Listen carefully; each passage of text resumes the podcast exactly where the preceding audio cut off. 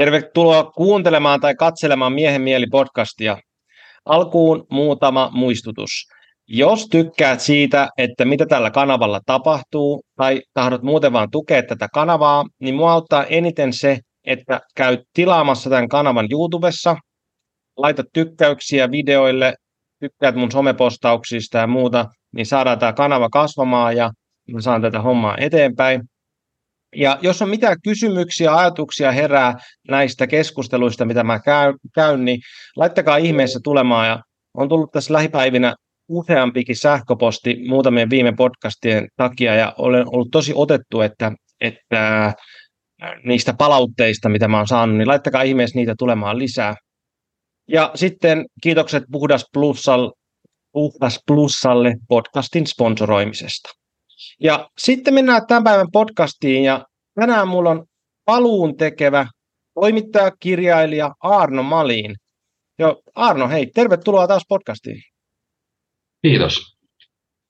Ja Arno tuli podcastiin sen takia, kun, no tietysti meillä olisi aikaisempi podcast, ja siinä, jos joku on sen kuunnellut, niin tota, siinä lopussa Arno mainitsi, että hänellä on toinen kirjaprojekti tulossa.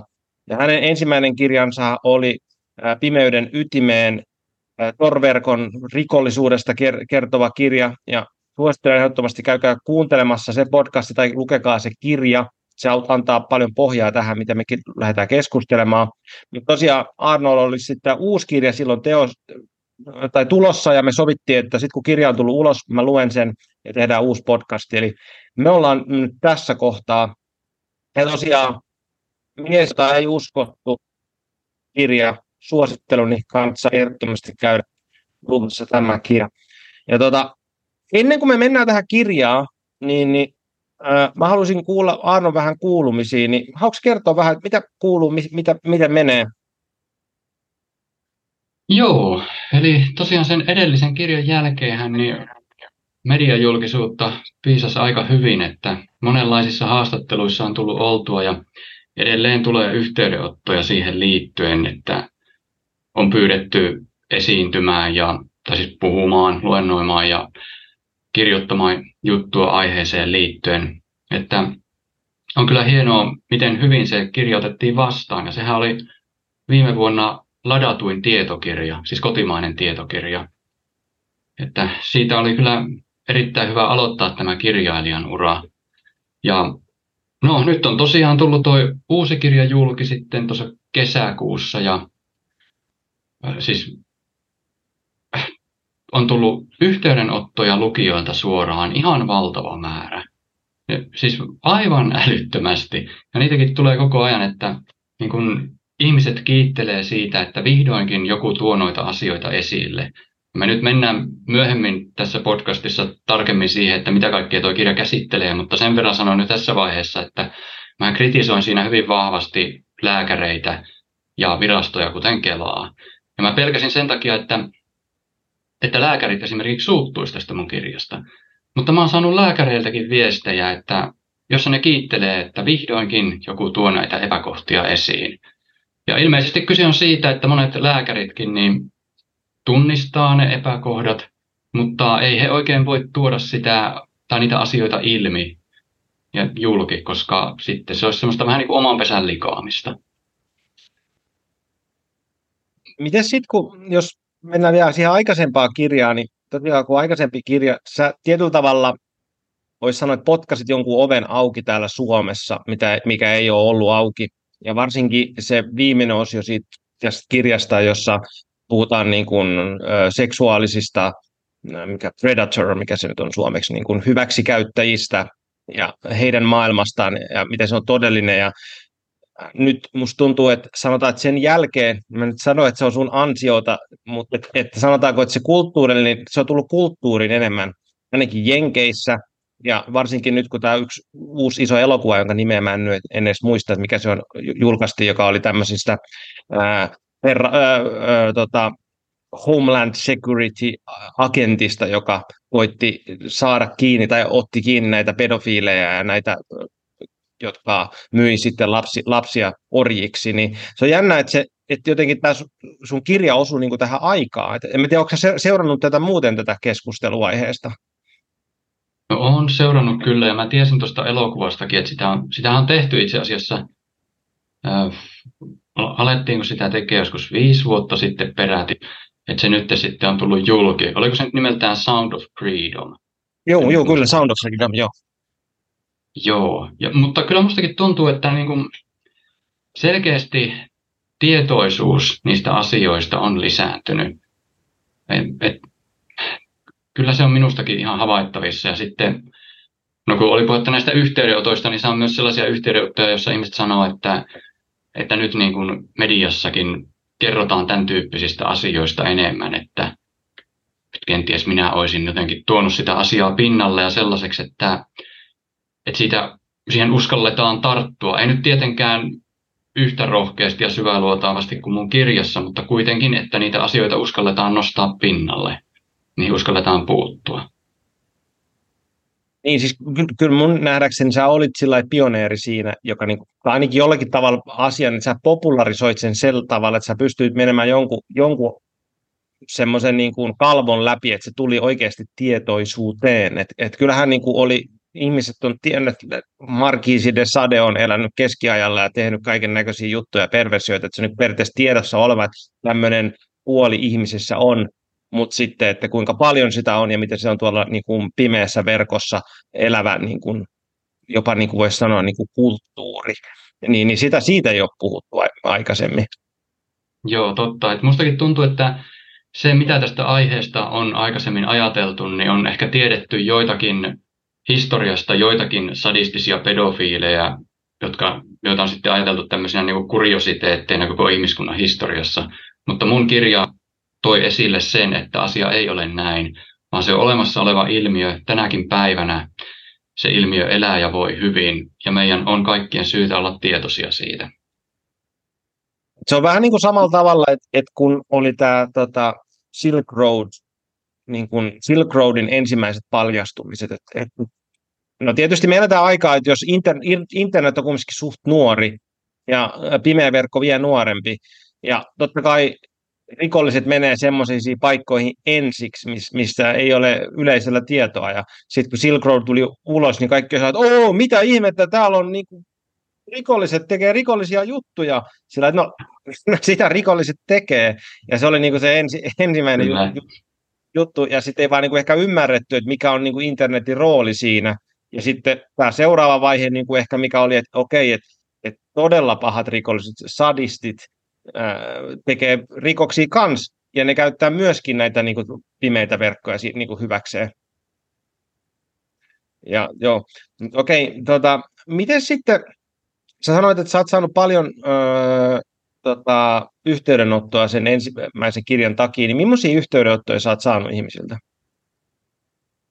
No, voisi sanoa, että yleisin yhteydenotto on sellainen, jossa kerrotaan lukijan valtavasta järkytyksestä.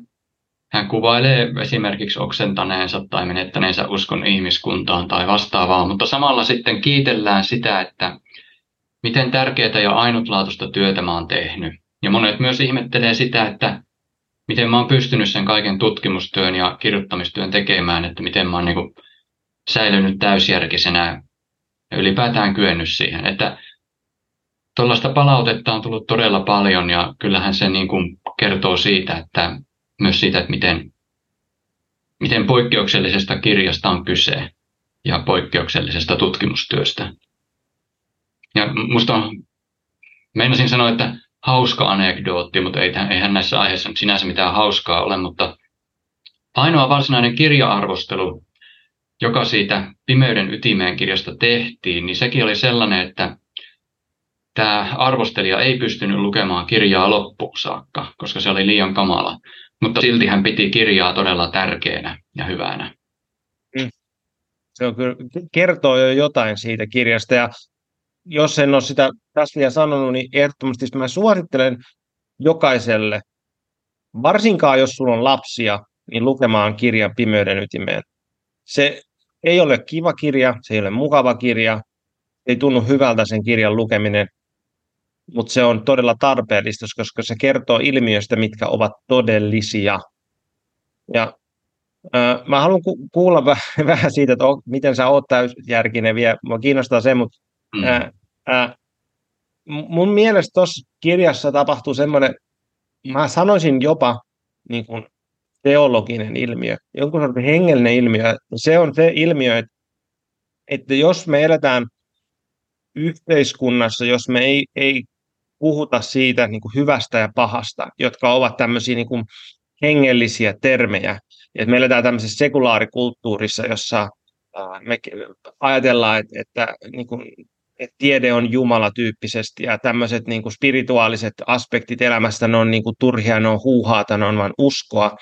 Niin si, siinä tapahtuu mun nähdäkseni semmoinen, että, kun me kohdataan oikeasti jotain, mikä, mikä, mitä ei kuvaa mikään muu kuin sana pahuus, niin se on meidän äärimmäinen järkytys. Eli Jordan Peterson puhui sitä, sitä että niin kuin tällä arkkityyppisesti, että mikä tapahtuu tässä Prinsessa Ruusus-elokuvassa, että me ei kutsuta sitä pahaa ää, haltijatarta sinne lapsen ää, syntymäjuhliin. Ja se, mitä se kuvastaa, se, että vanhemmat koittaa suojella sitä lasta täys, kaikelta niin kuin maailmalta, että maailma on pelkästään vain hyvä. Ja mitä tapahtuu, kun sä et kutsu pahuutta sinne, että sä et opeta lapsulle, että on olemassa ihmisiä, jotka ei halua hyvää sulle. On olemassa ihmisiä, jotka haluaa pahaa sulle. Ja vielä siihen päälle on olemassa ihmisiä, jotka haluaa pahaa sulle, ja ne nauttii siitä, että ne haluaa pahaa sulle niin, niin jos me jätetään se puoli maailmasta kertomasta, niin lapsista kasvaa naiveja. Ja sitten siinä tapahtuu, mitä tapahtuu, sun, mikä mun nähdäkseni tapahtuu sun kirjassa on se, että ne ihmiset, kellä ei ole ollut konseptia pahuudesta, niin niille se tulee järkytyksen, että aha, pahuutta on olemassa. Ja se on, se on semmoinen jännä, että se mustu, musta tuntuu, että se on niinku jopa niinku henge, menee semmoiseen niinku hengen tasoon, että, että ymmärretään, että on olemassa pahuutta Mä tiedän, miltä tämä sulle kuulostaa. No kuulostaa kyllä sellaiselta, että voisin allekirjoittaa. Eli jos nyt ajatellaan tätä vaikka lasten kasvattamista, mikä on aina sellaista tasapainoilua, niin totta kai jokainen vanhempi haluaa suojella lastaan pahuudelta, mutta samalla täytyy pystyä myös opettamaan, että sitä pahuutta on olemassa ja että miten, miten siltä pystyy myös itse suojautumaan ja sitä välttelemään. Ja on tosiaan näitä ihmisiä, jotka haluaa väkisin nähdä kaikessa hyvää ja haluaa kieltää pahuuden olemassaolon, eivätkä suostu ihan selkeästi pahoja ilmiöitäkään kutsumaan pahuudeksi, vaan keksivät jotain, no nykyään on muotia keksiä kaiken maailman kiertoilmaisuja, vaikka mille itsestään selville asioille, niin varmasti sellaisille ihmisille tuo kirja on kaikkein, kaikkein raskain ja järkyttävin kokemus. No toki kyllähän se on muillekin. Kyllä ihminen voi olla silleen järkevä, että on hyväksynyt pahuuden olemassaolon ja näin, mutta silti kuitenkin se pahuus, mistä mä kirjassa kerron, niin se on niin äärimmäistä, että ei varmaan pahempaa olemassakaan. Että harva ihminen on tullut edes ajatelleeksi, että jotain sellaista voisi olla olemassa. Et mua sillä sun kirjan lukeminen, ei, se ei tuntunut hyvältä. Järkyttikö se mua? No en mä tiedä, ehkä se ei mua, en mä voi sanoa, että se mua niin paljon järkytti, mutta se johtui sitten vaan siitä, että mä oon tietoisesti kontemploinut ihmisen pahuutta jo pitempään ja pahuuden niin kuin luonnetta ja et, sitä niin kuin, omaa pahuuttani ja sitä, niin kuin, että, että mä oon tehnyt sitä työtä jo. Mm, ja sitten tietysti kyllä. mä oon notkunut internetissä 90-luvulta asti, niin mä niin kuin tiedän, että, että mitä kaikkea niin kuin sontaa siellä löytyy. Mutta et, et se, se kirja kyllä teki sen, että se jotenkin naulas semmoisen niin pointin sisään, mitä ei pystynyt niin ohittaa joka oli mun mielestä, se oli niinku semmoinen se hienoin siinä, että sillä katso tätä ja koita kar- karata tästä aiheesta, koita sulkea silmässä. Niin ei, ei, ei siinä pysty enää. Et se, oli niinku, se, se oli mun mielestä se, niinku se kirjan niinku todella hieno juttu. Mä muistan silloin, kun viimeksi juteltiin, niin sä kuvailit sitä kirjan viimeistä osaa, jossa mä kerron näistä lapsiin kohdistuvista rikoksista, niin Kuvailit sitä osaa niin kuin Danten helvetiksi, jossa koko ajan mentiin tasolta tasolle, aina vaan pahemmalle tasolle.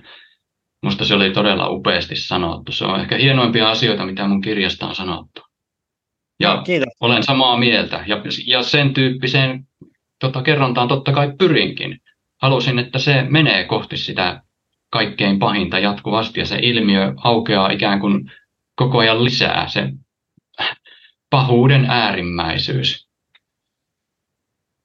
Ja, ja jos sitä niin kuin haluaa jonkunnäköisen niin kuin määritelmän pahulle, pahuudelle antaa, niin arkkityyppisesti sehän menee niin, että otetaan pyhin ja kaunein asia, mitä meillä on, ja tässä tapauksessa on niin kuin vastasyntynyt lapsi, ja otetaan pahin asia, mitä me ikinä keksitään, käytännössä on niin kuin sadismi, murha, kidutus, ja laitetaan ne kaksi yhteen.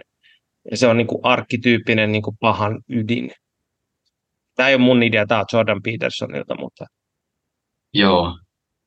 No tuosta kirjasta on vielä sanottava sellainen asia, että, tuli nyt vaan mieleen, että miten se on vaikuttanut minuun ja miten se vaikuttaa viiveelläkin, niin mun uninhan se kirja ja kaikki se mun tutkimustyö tulee edelleen. Että kaikkein pahimpia unet, jossa mä oon sellaisen lapsen asemassa, joka on kaapattu ja vangittu ja mä tiedän, että mua tullaan vaan kiduttamaan toinen toistaan hirveämmillä tavoilla ja pitämään hengissä mahdollisimman pitkään. Ja kaikki se tapahtuu vaan sen takia, että kiduttajat saa siitä seksuaalista nautintoa ja mulla ei ole mitään pääsyä pois. Tuollaiset unet on aivan hirveitä. Mutta sitten esimerkiksi muutama päivä sitten mä näin unta, jossa mä itse olin sadistinen pedofiili. Ja siinä unessa se oli todella pitkä ja se monimutkainen juoni siinä ja valtavasti tunnetiloja. Ja mä olin sadistinen pedofiili, joka murhasi kaksi pientä lasta siinä ja sitten piilotteli niitä ruumiita. Et siis en tiedä milloin tämä loppuu, että tuo puskee uniin, vai loppuuko se sitten koskaan. Mutta se kirjan julkaisuajankohta, niin se oli kyllä näiden unien suhteen kaikkein pahinta, että silloin mä joka yö heräsin aivan kauheisiin painajaisiin. Se oli aivan niin kuin järjestelmällistä. Sen tiesi, että joka yö se tapahtuu. Onneksi siitä on sitten helpottanut jo aika paljon. No joku oli kysynyt sulta. No, no okei, odotas, mä, mä, mä, mulla on yksi ajatus vielä, kun mä menen tuohon seuraavaan. Niin, uh, mä oon paljon miettinyt sitä Carl Jungin lausetta, jos, joka kuuluu suurin piirtein niin, että, että ihmisen varjon juuri ylittää helvetin niin kuin syvy, syvyyteen asti. Ja mitä mä ymmärtänyt sillä niin kuin, mitä Jung tarkoittaa sille, että jokaisella ihmisellä on potentiaali pahaan. Ja, ja sitten, sitten katsotaan, että jotkut ihmiset käyttää sitä potentiaalia. Niin mitä sä näet siitä, kun me, se oli oikeastaan, me viime keskustelussa oli semmoinen, mitä mä, niin, mä kuuntelin meidän podcastin jossain kohtaa, että mulla oli muutama juttu, mikä niin mulla jäi niin jotenkin vielä kesken. Yksi oli se, että sä, sä kuvasit näitä ihmisiä äärimmäisiksi tai niin kuin pahoiksi ihmisiksi. Mä, mä muistan, mitä tarkkaa termiä sä käytit. Niin Ajatteleeko sä edelleen sillä tavalla, vai onko sulla tullut siihen sillä tavalla, että kun mä mietin vasta spektriä, kun just se, kun puhuttiin siitä Danten helvetin spektristä, että on, on niin kuin, että ihmiset, jotka tekee jotain pahoja juttuja, et, ja, ja sitten se spektri vaan niin kuin syvenee. Niin, niin ajatteleeko sä, että, että siellä on joku pohja, missä sä oot vaan niin kuin äärimmäisen paha? Vai millä tavalla se niin kuin sun maailmassasi menee? No, mä luulen, että sitä pohjaa on aika vaikea saavuttaa, koska äärimmäisen paha ihminen käyttää kyllä tai mielikuvituksensa koko kapasiteetin siihen, että se keksii yhä pahempia asioita saadakseen mielihyvää. Mutta siis tätä, kun mä puhun äärimmäisen pahasta ihmisestä, niin mä puhun sellaisesta, joka siis saa sen nautinnon ja elämänvoimansa siitä, että aiheuttaa muille mahdollisimman paljon pahaa. Ja hän itse myös tiedostaa sen, ihan niin kuin nämä sadistiset pedofiilit, joiden keskusteluja mä seurasin ja joiden kanssa juttelin, niin hehän, monet sanoivat ihan suoraan, että he on pahoja ihmisiä, he on niin pahoja kuin vaan maailmassa voi olla. Ja just se on se asia, mistä ne nauttii. Että tätä mä tarkoitan esimerkiksi absoluuttisen pahalla ihmisellä. Ja niin kuin eräskin mies kirjoitti, että hän on koko elämänsä raiskannut ja hän on myös kidutusmurhannut pienen lapsen ja hän tulee jatkamaan sitä loputtomiin. Mikään ei voi pysäyttää häntä. Hän tulee jatkamaan sitä niin kauan, kunnes hän kuolee, koska se on ainoa asia elämässä, mistä hän saa todellista nautintoa. niin eihän tuollaista ihmistä voi kutsua muuten kuin absoluuttisen pahaksi. Mutta sitten mainit, puhuit tuosta, että, että jokainen ihminen pystyy pahuuteen. Joo, mä uskon siihen kyllä. Ero on tietysti se, että toiset ihmiset on aivan tiedostain pahoja, haluaa olla juuri sellaisia. Mutta sitten on niitä, jotka kuvittelee olevansa niin sanotusti hyvien puolella. Ja koska heidän tekonsa on mukamas hyviä, niin se oikeuttaa heidät sellaiseen toimintaan, joka on oikeasti pahaa. Että no, ei tarvitse kun mennä Twitteriin katsomaan, että minkälaista porukkaa siellä öyhöttää, niin monethan niin kuin, ne, niiden käytös on aivan hirveetä, ja ne sanoo hirveitä asioita, koska ne kuvittelee, että ne on niin kuin oikeasti hyvien puolella ja taistelevat siellä jotain sellaisia Twitter-hahmoja vastaan, joihin he on projisoinut sitten silkkaa pahuutta. Et se, se on ihan huikea. Niin kuin, mä siis, mä, paitsi että mä vietän muutenkin netissä aikaa liikaa, niin mä oon viettänyt liikaa aikaa Twitterissä ja mä oon äimännyt tätä ilmiötä, että miten helposti joku kanssakeskustelija niin mielletään täysin pahaksi aikeiltaan, vaan sen takia, että se edustaa jotain, vaikka jotain puoluetta. Niin kyllä, joo, kyllä, kyllä meistä kaikissa meissä on potentiaali pahaan, mutta toiset sen tiedostaa ja toiset enemmän nauttii siitä. Ja mä, mäkin jotenkin ajattelisin sillä tavalla, että, että niin kun ihmisenä kasvamisen yksi, ei tämä nyt ole mun ajatus mitenkään, enemmän niin kuin Carl Jungilta ja muuta, että just että se tietoistamisen prosessi siinä, että me tullaan tietoiseksi, että me ei olla niin kuin pelkästään hyviä, vaan meillä on niin kuin tendenssit kaiken näköiseen mahdolliseen niin kuin, no, pahuuteen oikeastaan.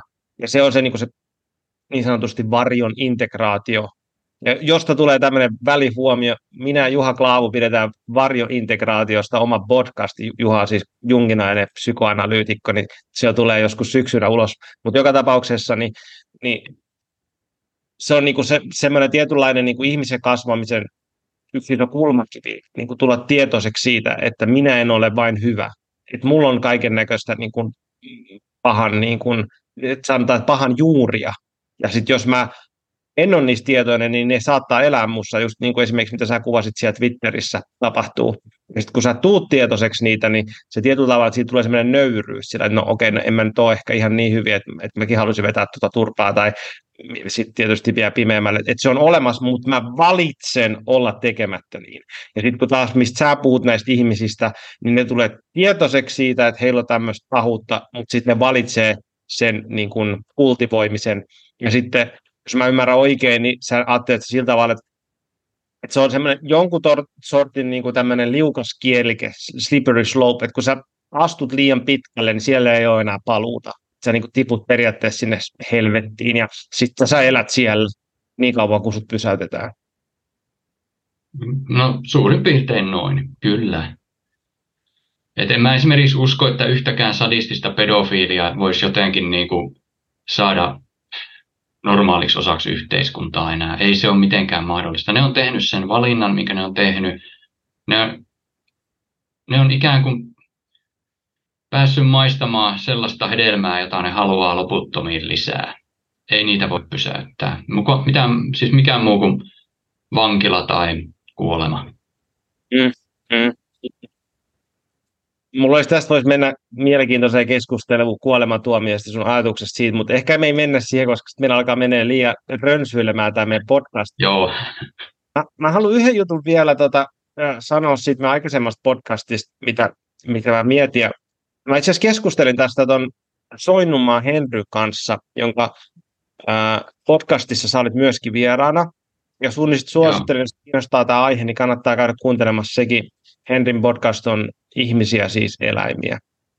Ja tota, Henry, Henry on mun nuoruuden ystävä ja me juteltiin tästä, kun meidän podcasteista, kun me molemmat luettiin sun kirjaa, sä olit molempia meidän podcastissa. Ja, ää, sitten tota, yksi asia oli ehkä, että, että tota, mikä semmoinen, mikä me, tuo teema, mikä tuli esiin ja mitä, mistä mä haluaisin sinulle vielä puhua, oli se, että, että tota, sä puhuit siitä kirjassa ja meidän podcast siitä, että mitä, mitä nämä tyypit kirjoittelee sinne tota, foorumeille ja kertoo omista motiiveista. Ja sitten sä käytit tämmöistä niin kuin, lausetta, että mitä syytä heillä olisi valehdella siinä, että mitä, mitä he niin kuin, kokee tai näkee, koska he on siellä niin kuin, samanlaisiensa ympäröimänä. Niin mä ajattelen siitä, että, että, että samalla tavalla kuin mä ajattelen vaikka jostain Fortsanista tai ylilaudasta, niin se lähtökohtahan kun siinä menee, niin siellähän on niin kuin 99 prosenttia on vaan niin kuin fantasiaa. Että miten ne ihmiset kirjoitetaan. Että, että niin kuin anonyymien foorumien niin kuin yksi suurin niin kuin vetonaula on se, että sä voit olla mitä vaan. Sä voit tehdä mitä vaan. Jos saat, niin mit, mitä sä ajattelet siitä, että, että tai, niin kuin, tai mulle tulee mieleen vaan tuommoisista foorumeista, että, että siellä on tietty osa, jotka on niin kuin näitä sairaimpia ää, sadisteja ja pedofiileja, mutta sitten mä ajattelen, että suurin osa on kumminkin semmoisia, joille se jää niinku fantasian tasolle, ja sitten ne saattaa kirjoittaa ja olla mitään elää niistä omissa fantasioissaan, vaan siellä niinku foorumilla. Sama juttu, niinku ihan, jos ajattelee vaikka tavallista, niinku, että et kun suurin osa ihmistä ei tee niinku, vaikka pornografiaa ja julkaise niitä nettiin, mutta, et, ja, mutta et, et, tosi moni ihminen käyttää niitä, käy katsomassa ja fantasioi, että hei, mä voisin tehdä tota ja tota. Mm. Mitä sä ajattelet tästä? No mun mielestä täytyy tehdä ihan selkeä ero tällaisten anonyymien keskustelupalstojen, kuten Ylilaudan ja Forchanin, ja sitten sellaisten niin sanottujen keskustelufoorumeiden kanssa, joihin luodaan oma tunnus ja esiinnytään sillä omalla tunnuksella sitten, koska just tällaisilla anonyymeillä keskustelupalstoilla, niin siellä on todella paljon tätä, minkä sanoitkin, että sinne kirjoitetaan ihan mitä sattuu, mikä ei pidä paikkansa ollenkaan. Siellä voi esiintyä vaikka joka langassa eri ihmisenä.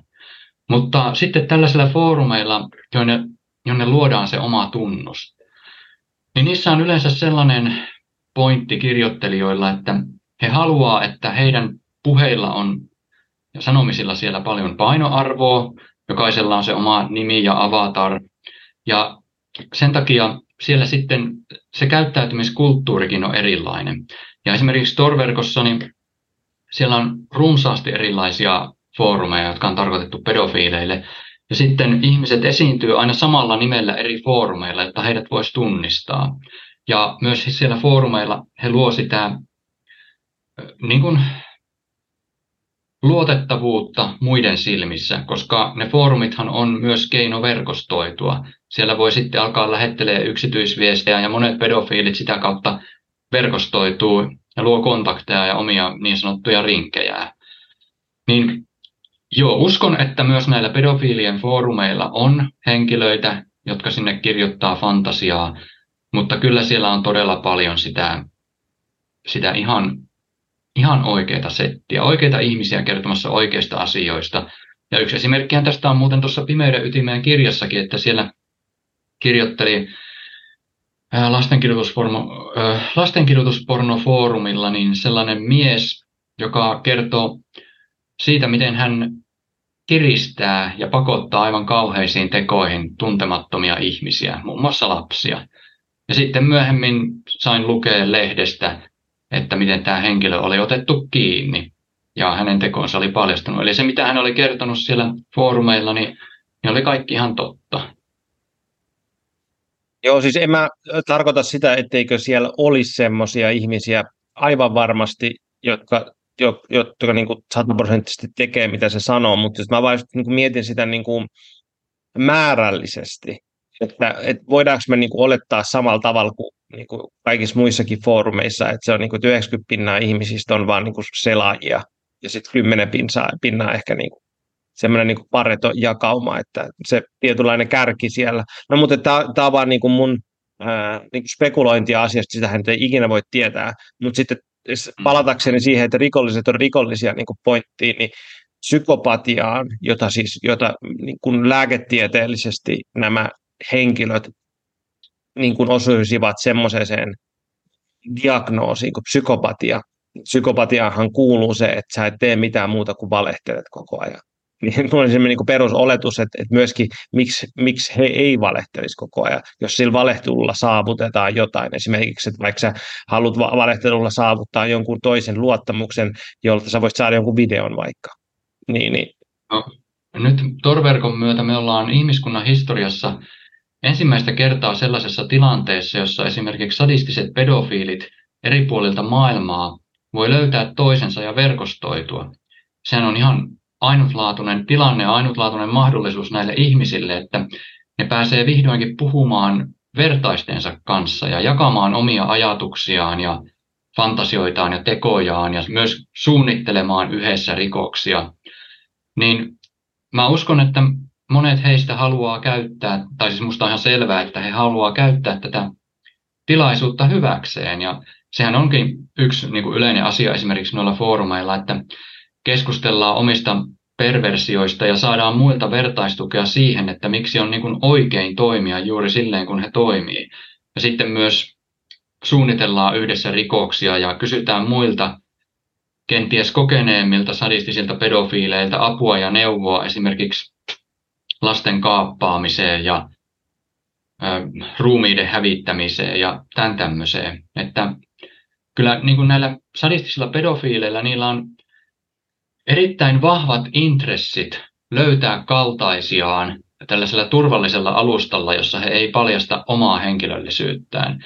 Ja he käyttää tätä tilannetta kyllä sen takia vahvasti hyväkseen. Et heillä niin kun, on paljon suurempi motiivi minun mielestä puhua totta, kun tulla niille foorumeille vaan valehtelemaan. Mm.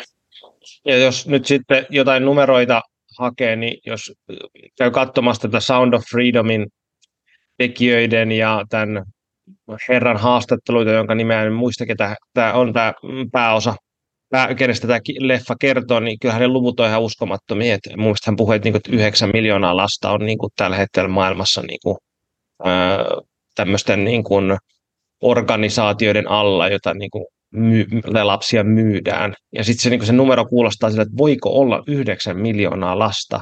Et, et, nämä tulee niin kuin jenkkien niin kuin virallisilta niin kuin poliisi- ja tämmöisiltä Homeland Security, FBI-tyyppisiltä organisaatioilta nämä numerot. Joo. Vielä tota, tähän liittyen, niin mä muistan, kun mä tai, no en mä nyt kauhean hyvin muista, kun siitä oli kymmenen vuotta aikaa, mutta siis semmoisen tietokirjan luin kuin Sotilaat, jossa oli siis ideana se, että tutkija oli löytänyt tällaiset vanhat nauhoitteet, kun englantilaiset oli ottanut toisessa maailmansodassa natseja kiinni ja pistänyt vankilaan.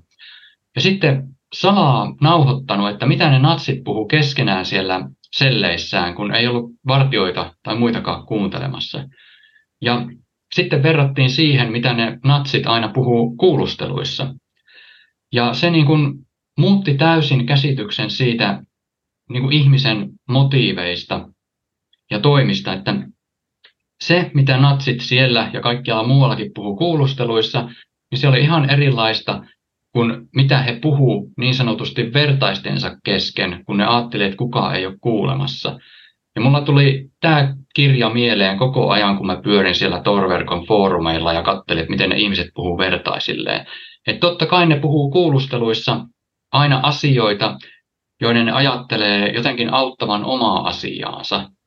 Mutta sitten kun ne oli keskenään, ne natsit ja kuvitteli, että kukaan ei kuuntele, ne puhuu ihan eri juttuja. Esimerkiksi me ajatellaan vaikka, tai tosi usein saa lukea jotain tällaista ihan ihme soopaa, että vaikka raiskaus on sodassa joku tämmöinen strategia taistella tai jotain muuta. No ei, en usko siihen kyllä tippaakaan, vaan kyse oli siitä, että Nämä natsit nautti siitä, että heillä oli valta tehdä mitä he halusivat. Ei heillä ollut kukaan sanonut, että no niin, että nyt menette raiskaamaan, koska se on tämmöinen sodankäynnin väline. Vaan ne raiskas, koska ne pysty ja ne sai siitä nautintoa. Ja no siis se on todella hyvä kirja, että pitäisi itse asiassa lukea se uudestaan, mutta se mulle tuli hyvin usein mieleen, kun mä tein tuota omaa tutkimustyötä. Niin ja tuosta niin kuin, että natsit teki näin, niin tähän ei ole mitenkään niin natseille niin kuin spesiaali, vaan se on ollut... Niin kuin, ei, ei todellakaan, en tarkoita sitä. Paikassa, niin kuin se on, se on, ja sehän just, jos puhutaan niin kuin siinä ihmisen pahuudesta ja ihmisen kykeneväisyydestä pahuuteen, niin se ei ole ollut mikään semmoinen ilmiö, mikä on vaan niin kuin tullut natseilta, vaan se on joka, lähes jokainen vallottajakulttuuri lähtien viikingeistä täällä ja muista on tehnyt aivan saman. Kyllä, nimenomaan. Joo, tarkoitin vaan sitä, että välillä saa jostain vaikka lehtijutuista käsityksen, että suunnilleen sotilaat, kun lähdetään rintamalle, niin niille annetaan joku sodankäynnin opas, jossa luetellaan muun muassa, että no niin, raiskatkaa paljon, tämä on osa sodankäyntiä, tämä on meidän tämmöinen strategia, jolla voitetaan. Että ei se mene noin, että ne tekee sitä, koska ne pystyy ja ne nauttii siitä. Sota tietenkin monella tapaa hämärtää ihmisen ajattelua, ja varsinkin se, että tietyt ihmisryhmät aletaan näkee ö, vihollisina joilta pitää suojautua ja joille sen takia voi tehdä mitä vaan. Mutta ei se ole niin kuin mikään tällainen saneltu strategia, vaan se on meidän ihmisluonnetta. Ja, ja en mä sano, että kaikista tulee tietenkään sellaisia, mutta hyvin monesta niissä olosuhteissa tulee, koska vaan pystyy tekemään asioita, joita ei ennen ole pystynyt. Ja sitten ne on vielä semmoisia, joista itse saa nautintoa ja vallantunnetta, niin monet tekee sen takia. Mun mielestä Nietzsche on sanonut siitä, että että, että suurin osa ihmisistä ei ole moraalisia sen takia, että he valitsee olla vaan sen takia, että he ei vaan pysty tekemään näitä omia perversioitaan, koska yhteiskunta ja lait niin kuin estää heitä. Ja sitten kun mennään tämmöiseen sotatilanteeseen, niin siellä ne poistuu. Että sit, tuleeko ihmisen todellinen luonne esiin sodassa, se on sitten taas yksi kysymys. Kyllä, no tietyllä tavalla sota on kyllä niin semmoinen en tiedä. No, tätäkin voisi lähteä pohtimaan tosi pitkälle kyllä, mutta Mut ei, mit, ei tarvitse... voi varmaan lähteä rönsyilemään ihan joka suuntaan nyt. Kyllä. Tota, se on, sait siitä viestejä ihmisiltä ja ihmiset laittoi sinulle monenlaista palautet ja yksi kysymys oli, että miten sä oot täysjärkinen tämän jälkeen, niin me juteltiin sitten viime kerralla jo, että, että mitä tämä on tehnyt sussa, niin mitäs kun meillä on nyt vuosi aikaa siitä tai, vai podcastissa, kauanko siinä on podcastissa aikaa, mutta jotain, niin mikä, mikä sun vointi on niin kuin yleisesti? Mua kiinnostaa. Onko sä, niin kuin, kun sä kerroit, että sä näet vielä näitä unia, mutta onko sulla muuten, niin kuin, sanotaanko, asiat helpottunut tai selkeentynyt, tai m- miten sä koet elämän no, nyt? On silleen kyllä, että tietyissä määrin aika parantaa haavat niin kuin tässäkin asiassa, että mitä enemmän saa etäisyyttä siihen kaikkeen tutkimustyöhön ja kirjoitustyöhön, niin sitä helpommalta elämä tuntuu. Mutta kyllähän mä aina esimerkiksi, kun mä menen johonkin haastatteluun sen kirjan takia, niin mä sitten taas selaan sen läpi ja palautan niitä asioita mieleen ja mietin, että miten mä oon ikinä pystynyt kirjoittamaan tämmöisen kirjan. Mutta onneksi sitten se haastattelun jälkeen ne asiat saa pois sieltä mielestä kanssa aika nopeasti, mutta on mun sanottava, että kyllä ne hirveydet tulee mieleen joka päivä ja monta kertaa päivässä, mutta niistä nykyään pystyy silleen ravistelee itsensä irti, että keskittyy vaan omiin johonkin arkisiin askareisiin. Mutta kyllä välillä lähtee semmoiset ajatukset laukkaamaan, että, että niin kuin, vaikka omasta maailmankuvasta, että miten paljon se on muuttunut tuon tutkimustyön takia, että haluan, vaikka me ollaan puhuttu paljon pahuudesta, niin mä haluan uskoa myös hyvyyteen ja siihen, että monilla meistä on ihan vilpitön pyrkimys tehdä hyviä asioita. Se on tietenkin sitten eri asia, että mikä se lopputulos on, että saadaanko me aika hyvää vai pahaa, mutta pyrkimys hyvää meistä useilla on ja mä jotenkin tietoisesti koitan itselleni jopa muistutella tätä asiaa, koska mä en haluaisi, että mun maailmankuva olisi liian synkkä ja kyyninen, koska ei semmoinen tee ihmiselle hyvää. Mutta ja nyt on vähän tämmöistä, että hyvin paljon niin kuin maailman pahuutta tulee totta kai edelleen mietittyä ja yrittää löytää ehkä semmoista tasapainoa omassa päässään, että just tämän niin kuin pahuuden hyväksymisen ja sitten sen välillä, että, että pystyisi kuitenkin tiedostaa kaiken hyväänkin tässä maailmassa. Ja nythän on sellainen niin kuin ilmiö ollut tässä ainakin mun tuttava piireistä, että paljon ihmisiä on tullut uskoon. Ja sitten mm, on yksi podcast, sydänmakasiini, mitä mä kuuntelin jossain kohtaa, jossa on tämmöisiä ihmisiä kertonut, että ne on tullut uskoon. Ja sitten mä olen katsonut sitä aihetta, että mitä siinä on tapahtunut. Ja sitten tosi moni kertoo sitä, että että heille se uskon tulo tuli niin kuin tietyllä tavalla sen kautta, että he näki ensin maailman pahuuden. Että, että sitten ne niin kuin just kun kaiken näköisiä salaliittoteorioita pyörii netissä, ja sitten kun sä vaan tarpeeksi syvälle, niin sieltä löytyy kaiken näköiset no, salaliittoteoriat niin kuin justiinsa pedofiileista ja sadisteista ja eliitistä, joka niin kuin hallitsee näitä, ja se on oma juttunsa, mutta musta tuntuu, että siinä on se sama ilmiö, että kun tietynlaiseen niin kuin pisteeseen asti menee ja sä et ole aikaisemmin katsonut pahuutta, niin toisella puolella tulee se, että, että okei, maailma on niin paha, mä en kestä sitä, niin mikä se on se vastapää? Niin tietyllä tavalla siellä tulee usko ja sitten he, näiden monen ihmisen kohdalla se oli niin kuin, että he kääntyi siihen niin kuin kristiuskoon.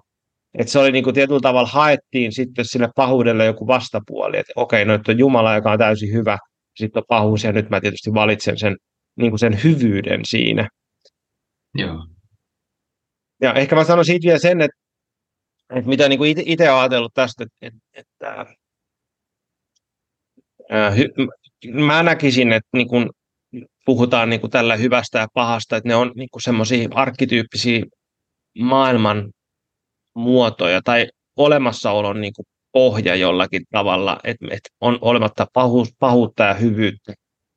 Ja me täytyy luoda niihin jonkun sortin suhde ja niin kuin jonkunlainen niin kuin maailman katsomus suhteessa niihin. Ja, ja esimerkiksi kun katsoo sitä Sound of Freedom kaverin haastatteluja, niin okei, okay, no hän on hyvin niin kuin, vakaasti niin kuin uskovainen ihminen, mutta jotenkin musta tuntuu vaan siltä, mä katon sitä, että hänen jollakin tavalla, no hän puhuu siitäkin suoraan, että millä tavalla se niin kuin hänen uskonsa siihen hyvää on tuonut hänelle voimaa, jotta hän voi tehdä sen kaiken, katsoa sitä pahaa päin ja olla sen pahan kanssa ja omistaa koko elämänsä niin kuin pahuuden poistamiselle tietyllä tavalla ja näiden pedofiilia ja näiden kaikkien niin kuin kaappaamiselle. Ja sitten mun mielestä siinä oli yksi niin kuin hieno kohta, se on siinä leffassakin, se on siinä haastattelussa, kun sillä kaverilla oli, tota, mä tiedän montako sillä oliko viisi lasta vai kuinka paljon, se oli duunissa siellä Homeland Security-firmassa,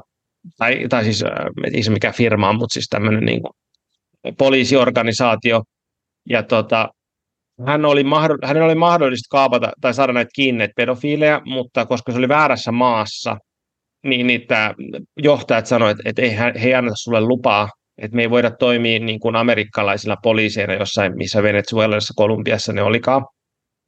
Ja tota, mm. sitten hänellä oli sellainen fiilis, että hän on pakko mennä toimimaan, kun hän haluaa mennä pelastamaan ne lapset, hän voi ne pelastaa, mutta hän menettää siinä hänen duuninsa, hänen eläkkeensä ja kaikkensa. Ja sitten on viisi lasta himassa.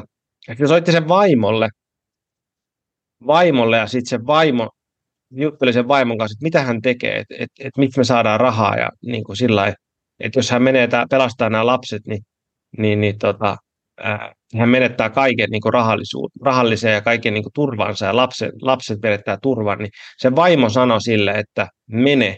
Että hän ei, että se vaimo sanoi, että, että hän ei aio seisoa Jumalan edessä viimeisellä tuomiolla, jos ja Jumala kysyy häneltä, että, että hän olisi estänyt niiden lasten pelastamisen.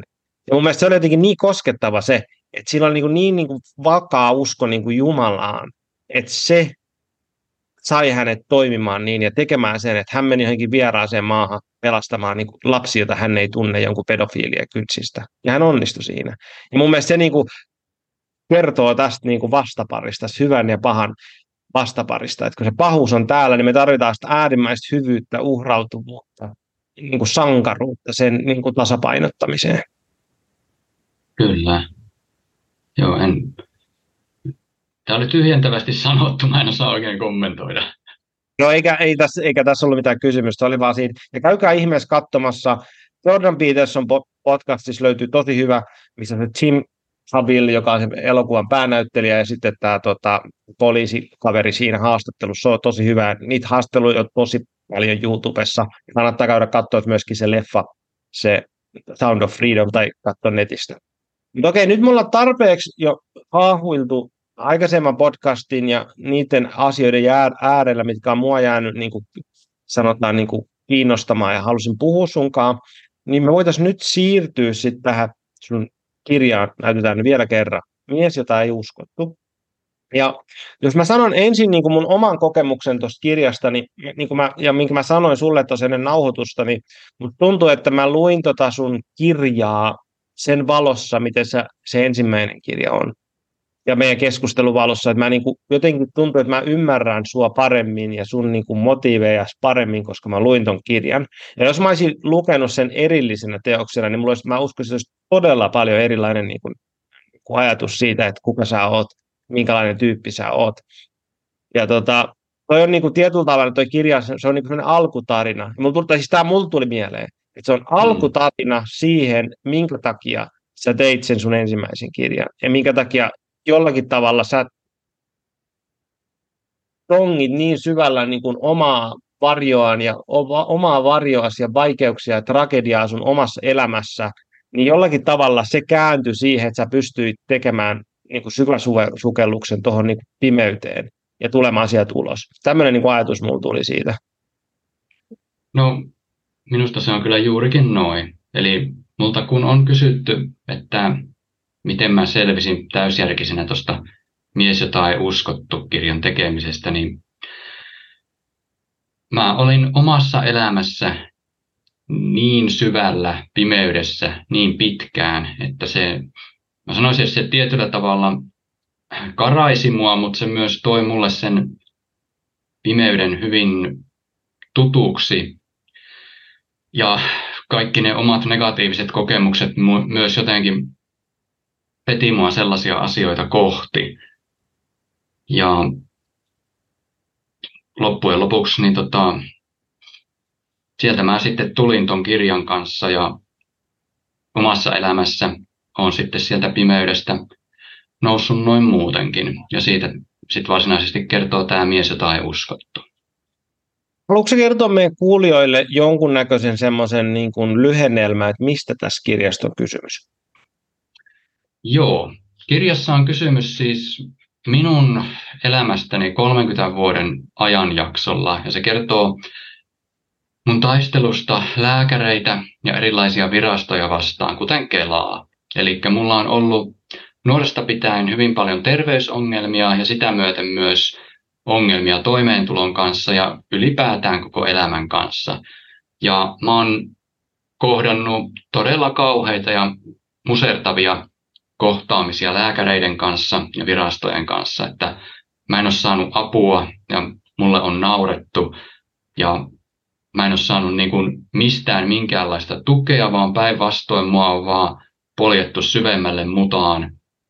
Ja se selviytymistaistelu tästä kaikesta läpi, niin se on tosiaan kestänyt, no se kaikkein pahin vaihe kesti yli 20 vuotta, että sitten sen jälkeen on alkanut olla tätä niin kuin nousua parempaan päin. Ja siitä koko matkasta tuo kirja kertoo ja mun oma pointtini siinä on, että, että mä omien kokemusten kautta pystyisin tuomaan esiin näitä järjestelmässä olevia ongelmia, sosiaali- ja terveydenhuollossa olevia epäkohtia. Ja sitten vielä se, että miten mä ton kirjan tein, niin mä aloin jo 30 vuotta sitten, 90-luvulla puolivälissä, niin äh, suunnittelemaan tätä kirjaa. Eli mä oon suunnitellut sitä kolme vuosikymmentä, ja mä tuolloin aloin ottamaan dokumentteja talteen, kuten lääkärin todistuksia ja virastojen päätöksiä. Ja mä aloin myös kirjoittaa päiväkirjaa näistä kokemuksista, niin Mä aloin myös tekemään erillisiä muistiinpanotiedostoja monista esimerkiksi terveyteen ja toimeentuloon liittyvistä asioista.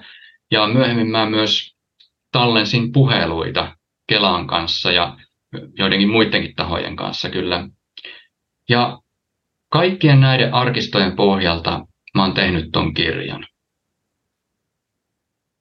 Ja kirjahan alkaa siitä, että sulla oli tämmöisiä selvittämättömiä niin kuin kiputiloja lapsuudessa, niin haluatko kertoa vähän niin kuin tämmöistä niin kuin faktuaalista, vaikka, tai sä kerrot tuossa kirjasta noin diagnooseja, mutta sillä ei kuulijalle, että et, kerrotaan näin.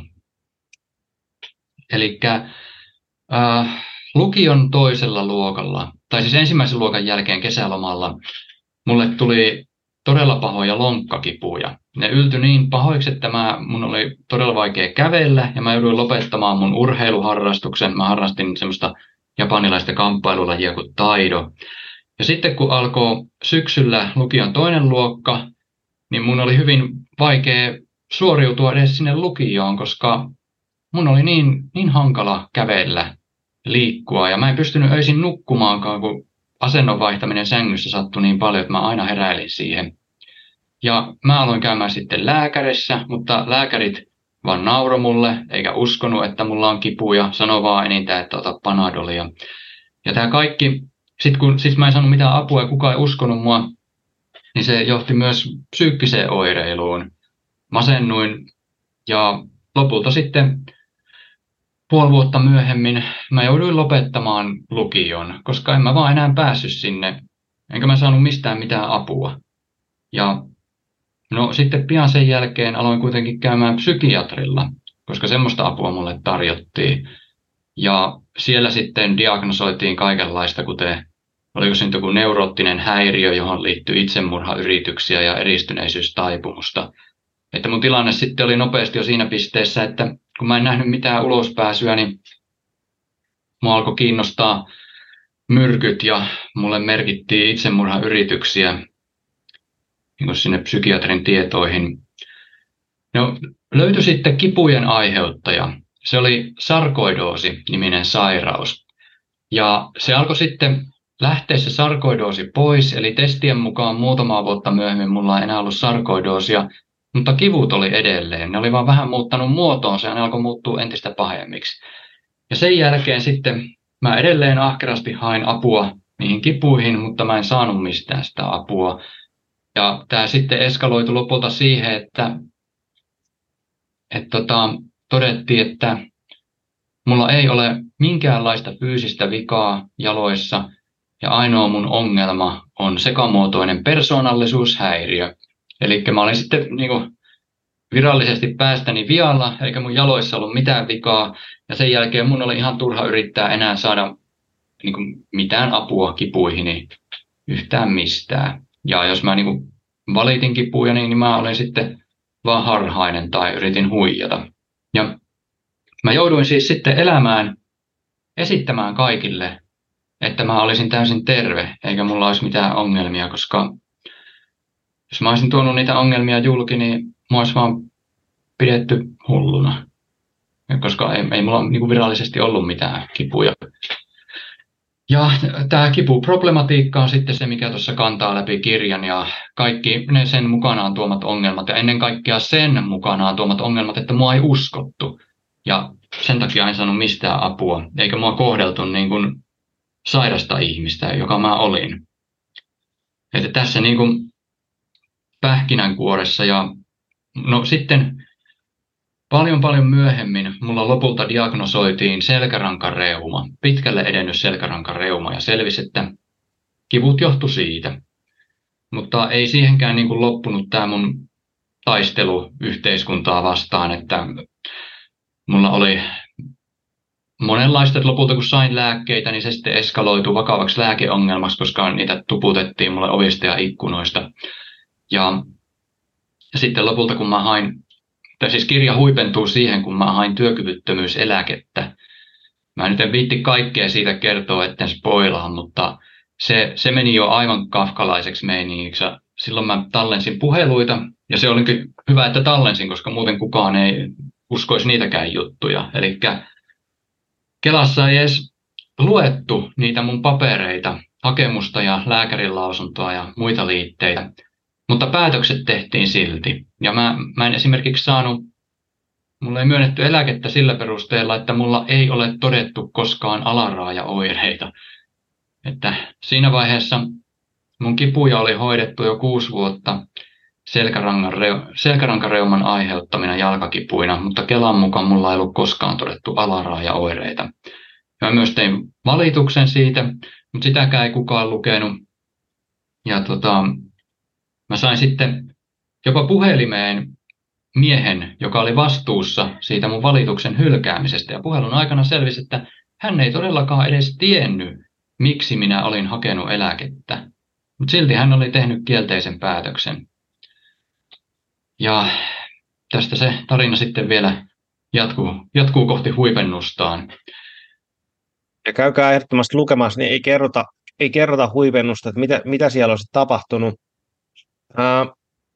mulla heräsi paljon ajatuksia tuosta kirjasta ja monesta kohdasta siinä.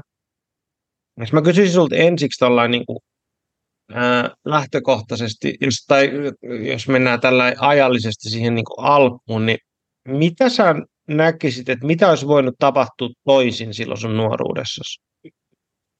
Mikä olisi ollut no, semmoinen? Niin siis se, jos lääkärit olisi suhtautunut vakavasti niihin mun kipuihin, niin sehän olisi muuttanut tilanteen heti. Mutta eihän niihin suhtautunut vakavasti kukaan muukaan, ei siis yhtään kukaan. Ja se nyt varmaan johtui siitä, että tänään mä ainakin pohdin kirjassa, että mä olin nuori. Nuorten monesti ajatellaan liiottelevan.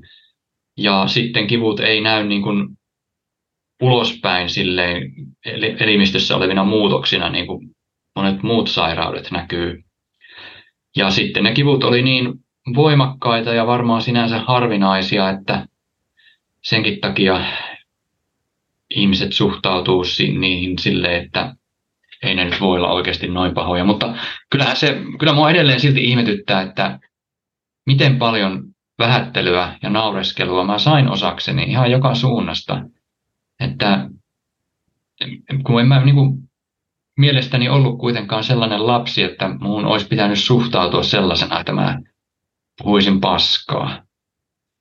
Mutta se nyt oli ainakin se, ja sitten kun mä päädyin psykiatrille, niin hän oli ihan ihmishirviö. Siis mä oon elämäni aikana ollut hyvin monilla psykiatreilla, kaikkia niistä en edes mainitse tuossa kirjassa, ja tiedän, että siellä on joukossa hyviä ihmisiä, ja sitten on niitä, jotka tekee työnsä huonosti. No tähän pätee tietenkin kaikki ammattikuntiin. Kaikkialla on aina niitä, jotka tekee työnsä hyvin tai ainakin pyrkii tekemään se hyvin. Sitten on niitä, jotka ei piittaa työnsä tuloksesta juurikaan tai asiakkaistaan. No mä sain kyllä sellaisen psykiatri, että hyvin nopeasti mä pelkäsin häntä ja yritin lopettaa sitä terapiaa monta kertaa, mutta hän manipuloi aina jatkamaan mut. Ja tota, hän, hän oli todella kolkko-ihminen, jolla oli hyvin negatiivinen vaikutus mun elämään. Ja sitä jatkui kolme vuotta ja kolme kuukautta ja sitten mä onnistuin pääsemään siitä terapiasta irti. Ja kun mä olin onnistunut hänet jättää sitten elämästä pois, niin mun elämä alkoikin menee paljon parempaan suuntaan, kunnes sitten tuli muita vastoinkäymisiä. Mutta tähän ihmiseen liittyen on kerrottava yksi juttu. Eli se oli 97, kun mä pääsin irti siitä terapiasta. Ja sen jälkeen mä en ole nähnyt... Minkä ikäinen tai... Kerroksä, että minkä ikäinen sä olit, kun sä menit sinne terapiaan ja se loppui?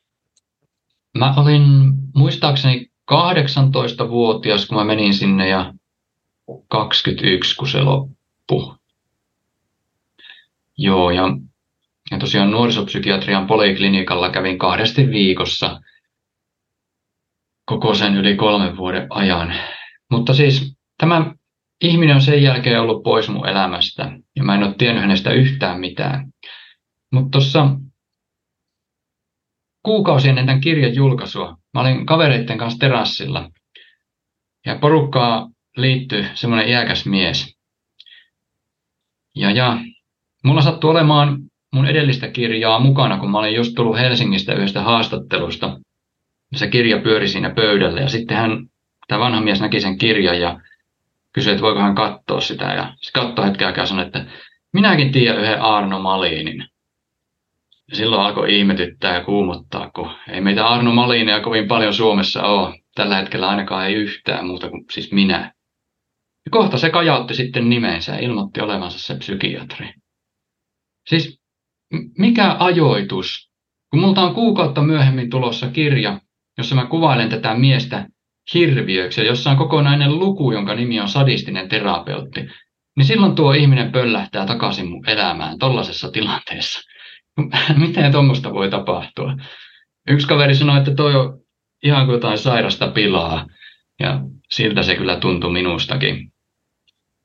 No, ainakin hän on hengissä, tiedänpä hän sen. Luulin jo, että hän olisi kuollut. Ajatteliko se lähettää tämän kirjan sille? Se, se tilannehan oli itsessään niin outo ja mä mietin, että mitä mä oikein teen, että mulla olisi ollut miljoona asiaa päässä, mitä mä olisin halunnut sanoa sille. sitten mä mietin, että tämä tilanne kyllä kärjistyisi sitten todella, todella ikäväksi. Niin mä valitsin sen linjan, että mä vaan niinku, että se tyyppi jäi vaan meidän seurueen ulkopuolelle ja mä jatkoin kaljan juomista kavereiden kanssa ja halusin pitää tai tehdä siitä illasta mahdollisimman hyvän tästä oudosta tapaamisesta lukuun ottamatta, tai huolimatta siis. Niin, että tuskin siitä mitään hyötyä olisi ollut. Niin kuin, tai en mä tiedä, olisi, voisi, tai, no. Niin, ja kun, siis mä tiedän, että se ihminen olisi voinut tehdä mitä vaan, siis vaikka hän oli eläkkeellä oleva psykiatri, niin eihän hän voisi edes tollaisia asioita eläkkeelläkään alkaa sanoa, että hänellä on ollut joku tietyn niminen potilas. Ei, ei tietysti. Ja mä heti niin kuin siitä vaistosin siitä tilanteesta, että jos mä alan tässä nyt hänelle, häntä kurmuuttaa, niin hän voi ihan sanoa vaikka mitään. Mä oon kertonut hänelle asioita itsestäni, joita en todellakaan haluaisi kenenkään tietävän. Et silloin kun oli tämä vastaamokeissi, niin mä mietin, että mitä jos vaikka mun tiedot siltä ajalta, kun olin nuorisopsykiatrian poliklinikalla, niin mitä jos ne olisi levitetty nettiin kaiken kansan nähtäväksi, niin kyllähän mä olisin varmaan itteni tappanut. Toi on kyllä aika, aika no, Carl Jungilla olisi jotain sanottavaa synkroniasta tämän asian, Joo, varmasti. asian tiimoilta. Toi, ää, miten sun vanhemmat suhtautuivat sun kipuihin? Kun sä lääkärit ei ottanut niitä tosissaan, niin ottiko sun vanhemmat ne tosissaan, tai mi, mi, miten se niin kuin toimi sitten, silloin ihan niin kuin alussa? No ei hekään suhtautunut siihen vakavasti, että, mutta mä haluan, mä oon omistanut ton kirjan mun äidille ja isälle, ja haluan siinä alleviivata, että mä en heitä syytä mistään, mutta ei, ei hekään niin kuin ymmärtänyt, että miten vakavasta asiasta on kyse. Että he en mä tiedä, mikä siinä oli, mutta ei, ei he pystynyt näkemään sitä, että miten pahasti mä kärsin. Mm. Joo, se oli siis, anteeksi vaan sun äitille ja isälle, jos ne kuuntelee tätä, mutta et, kyllä sillä niin mun isä, isänä tuli niin kuin mieleen, että sillä että, niin mitä vittua. Että, niin, eikö se ole niin lähtökohtaisesti sun vanhempien tehtävä ottaa sut tosissaan, ei lääkärien. Hmm. Se on niin, ainakin se, että mitä esimerkiksi mä täällä mun vastaanotolla kohtaan jonkun verran lapsia. Niitä sattuu, lapsille sattuu kaiken näköistä ja se on usein sillä että mun asiakkaiden lapset tulee tänne, joku on kaatunut jossain tai selkää sattuu tai mitä vaan, niin, niin kyllä tosi moni vanhempi käyttää ihan sairaan määrän niin kuin resursseja, jos lapsi on kipeä. Sitten juostaa tuolla yksityiset ja sitten tehdään sitä ja tätä ja kuvataan ja diipa daapa daapa. Niin sitten mulla vaan tuli mieli, että että okei, että tota, en tunne sun vanhempia enkä tiedä tilannetta eikä sitä, mutta se oli vaan se, mikä mulle tuli mieleen. Joo, osaltaan tähän vaikutti varmasti se, että kun lääkäreiden reaktio oli vaan se, että ne ihan avoimesti nauroi mulle päin naamaa, eikä lainkaan suhtautunut muuhun vakavasti, niin se jo aloitti sen, että Mun oli hyvin vaikea rehellisesti enää puhua niistä mun kivuista ja ongelmista muille ihmisille, koska mä pelkäsin, että heidänkin reaktio on nauraminen ja vähättely. Tuntuu, että mä jään vaan niin kuin naurun alaseksi, jos mä alan kertoa ongelmista. Niin tähän hyvin nopeasti aiheutti sen kierteen, että mä aloin pitää kaikkia ongelmia sisälläni, koska pelkäsin noiden reaktioiden takia niiden ulostuomista. Ja juurikin tästä syystä sitten niin hyvin nopeasti mä aloin peittelemään ongelmiani myös mun vanhemmilta. Vaikka he ei koskaan sentään niin kuin nauranut mulle päin naamaa, mutta ei, ei mitään semmoista. Mutta tota, tästä syystä sitten niin mä oma, omalta osaltani vaikutin siihen, että he ei voinut tietää sitä, miten paha mun tilanne oli. Ja se on niin kuin jännä, että, että, että kun mä tässä olen niin kuin 11 vuotta tehnyt tätä työtä niin kuin sinänsä, sinänsä, joka niin kuin koskettaa sun vaivoja. Mä teen työtä ihmisten kanssa, joilla sattuu tuki- ja liikuntaelimistö johonkin paikkaan. Ja sitten se on niin kuin ihan todella iso spektri, että kuinka paljon voi sattua ja miksi sattuu ja, ja sitten se, että miten asioita voidaan hoitaa, että onko lääkkeitä, onko kuntoutus, fysioterapia, liikuntaa, kehohoito, se, niin kuin se koko iso spektri siinä. Ja sitten sen kanssa navigoiminen, niin se on, se on hankalaa. Niin kuin se on, se on mm. mulle hankalaa, ja se on varsinkin todella hankalaa tämmöisille peruslääkäreille, joille ei ole koulutusta siihen, että et se on, niin kuin, se on tämmöinen tylsä, tylsä niin kuin puranaa tai puukkoa tyyppinen niin kuin ratkaisu. Et, et, tarkoitan tällä sitä, että jos ei ole ymmärrystä tuki- ja liikuntaelimistön vaivoista, niin ensimmäinen on se, että no okei, turrutetaan se vaiva, jotta se paranee itsestään, kun keho parantaa itse itseään. Ja sitten jos sit toinen pää on se, että jos joku on katkipoikki, niin sitten leikataan se. Mutta siihen väliin mahtuu todella paljon kaiken näköistä. Ja nyt sun kohdalla Joo. just, että sä oot vaan tippunut semmoisen se tietynlaiseen niin koloon siihen, joka on se meidän terveydenhuollon sokea piste, tai yksi niistä sokeista pisteistä. Ja sitten se on jännä niin kuin, mun niin kuin kirjaa lukiessa sitä niin kuin kuulla, koska mä oon kuullut tosi paljon samantyyppisiä tarinoita siitä, että lääkärit ei ota tosissaan. Ja sitten sit mä niin kuin ymmärrän, että okei, että lääkäreitä löytyy niin kuin ihmisiä niin moneen eri lähtöön. Ja sitten numero yksi, meillä ei ole resursseja yleisessä julkisessa terveydenhuollossa ja varsinkaan tuki, tuki- ja liikuntaelimistön vaivojen hoitoon, niin se resurs, on tosi pienet, ei ole aikaa, lääkärit on ylityöllistettyjä, ja sitten joku lääkärit on vain mulkkuja. Se on niinku ihan, niinku, mulkkuja löytyy joka puolelta. Niin se on jännä, että miten sä oot niinku saanut sen koko niinku, tota, skaalan niitä, sitä kaikkea paskaa. Että semmoinen kunnon niinku, lottopallo, että sä vaan satuit osumaan niihin niinku, kaikkiin niinku, negatiivisiin puoliin meidän julkisessa terveydenhuollossa. Kyllä, mulla on selkeästi ollut huono tuuri, että, mutta se sitten taas miten usein se huono tuuri on toistunut, niin se kertoo sitten sit kyllä niistä ihan niin kuin rakenteellisista ongelmista järjestelmässä. Joo, en, eikä missä nimessä en, en ole niin kuin puolustamassa sitä ja ää, mm. mulla olisi aika paljon kaiken näköistä sanottavaa tuohon, mutta mä en ehkä nyt julkisesti lähden nyt, lähden nyt siihen, koska mä teen tätä työtä nyt vielä tällä hetkellä ja haluaisin vähän jonkun aikaa tehdä lisää. Mutta tota, se on niin kuin oma juttuunsa sitten se, ne rakenteelliset ongelmat, mutta ei mennä niihin vielä. Mä kiinnostaa vielä se, että sitten, että okei, että kun tuolla saa niin kuin, äh, julkisessa terveydenhuollossa jonkun tietynlaisen leiman, niin kuin ns. hullun leiman, ja se on niin kuin se kaikkein pahin, minkä sit sä voit saada, koska sitten kaikki voidaan niin kuin niputtaa sen alle, ja koska se on niin kuin helppo, yksinkertainen raka- ratkaisu lääkärille, niin kuin saada, että hei, täällä on tämmöinen leima, no kaikki menee tämän alle. Ja se on niin kuin todella traagista, että jos siihen leimaan joutuu, mitä niin kuin sulle on käynyt. Ja, mutta sitten tässä tarinassa tai kirjassa kerrot, tai se on mikään tarina, siinä on elämäsi. Kerrot elämästä, sitten sit se on edennyt erilaisia aaltoja ja muita. Ja ää, mua kiinnostaa muutamat aallot tässä, mitä sulla on tapahtunut ja mitä sä oot tehnyt. Ja yksi on tietysti tällainen niin kuin mun puolelta kiinnostaa tosi paljon, kun sä päädyit sitten niin kuin hoidattamaan itseäsi kaiken näköisissä erilaisissa vaihtoehtohoidoissa. Ja sulla oli aika kriittistä sanottavaa niistä monestakin ja mun mielestä ihan hyvästä syystä.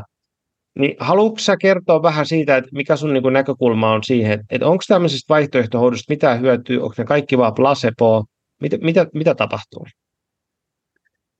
Niin, tosiaan kun mä en saanut sitten koululääketieteestä mitään apua, niin mä käännyin näiden vaihtoehtohoitojen puoleen ja kävin aika laajan skaalan niitä läpi ja mun kokemukset, mun henkilökohtaiset kokemukset on lähes yksin omaan negatiivisia, siis sellaisia, että en saanut apua.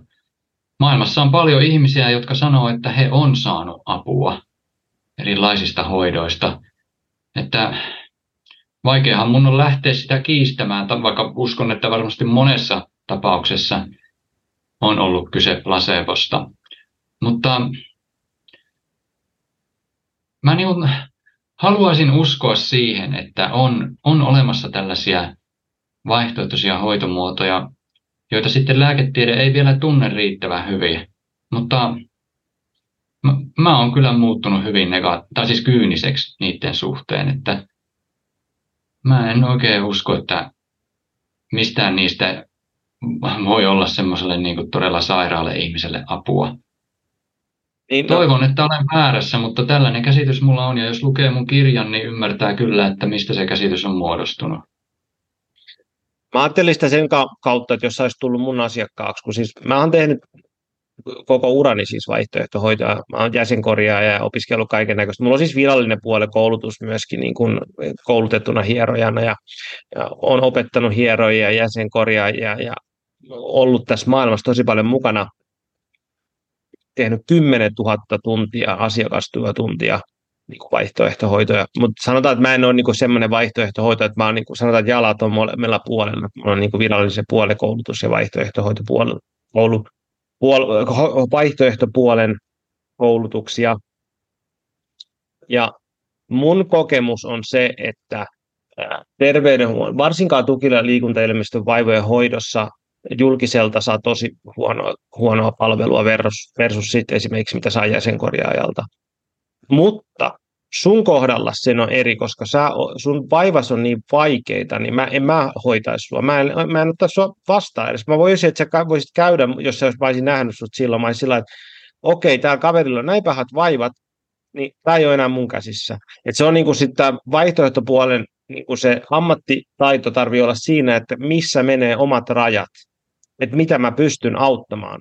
Koska niin kuin mä sanoin tuossa aikaisemmin, niin vaivat ovat spektri nollasta sataa, niin kuin pienestä lihassärrystä äärimmäiseen niin kuin tuskaa ja särkyyn. Ja koska sä oot ollut siellä lähemmässä siellä äärimmäisessä tuskassa ja särryssä, niin siihen mä en usko, että vaihtoehtohoidosta on apua. Mutta sitten taas, että spektrin pienempiin osiin, niin, niin on ihan äärimmäisen paljon apua. Ja se, no, voiko mä sanoa, että ihmiset on rampannut täällä niin kuin vuosia placebon takia, no voi olla, mutta kyllä mä niin kuin näkisin, että, että ihmiset tulee mun vastaanotolle sen takia, kun mä pystyn oikeasti auttamaan niitä ja auttamaan niin kuin tuki- ja liikuntaelimistä vaivaisia ihmisiä. No, tiedätkö, mä en itse asiassa tiennyt, että vai, eikö, tota, jäsenkorjaaminen niputettaisiin näihin niin kuin vaihtoehtohoitoihin, niin kuin homeopatia ja vastaavaa. Mä luulin, että se linkittyy hyvin vahvasti hierontaan ja se on semmoinen... Niin kuin, että... Se on vaihtoehtohoito. Okei. No, mutta jäsenkorjauksesta mulla ei ole mitään kokemusta ja siinähän niin kuin, mun käsittääkseni kuitenkin sä ihan fyysisesti muokkaat sitä kohdetta. Eli niin kuin, siinä on vähän niin kuin sama idea kuin hieronnassa.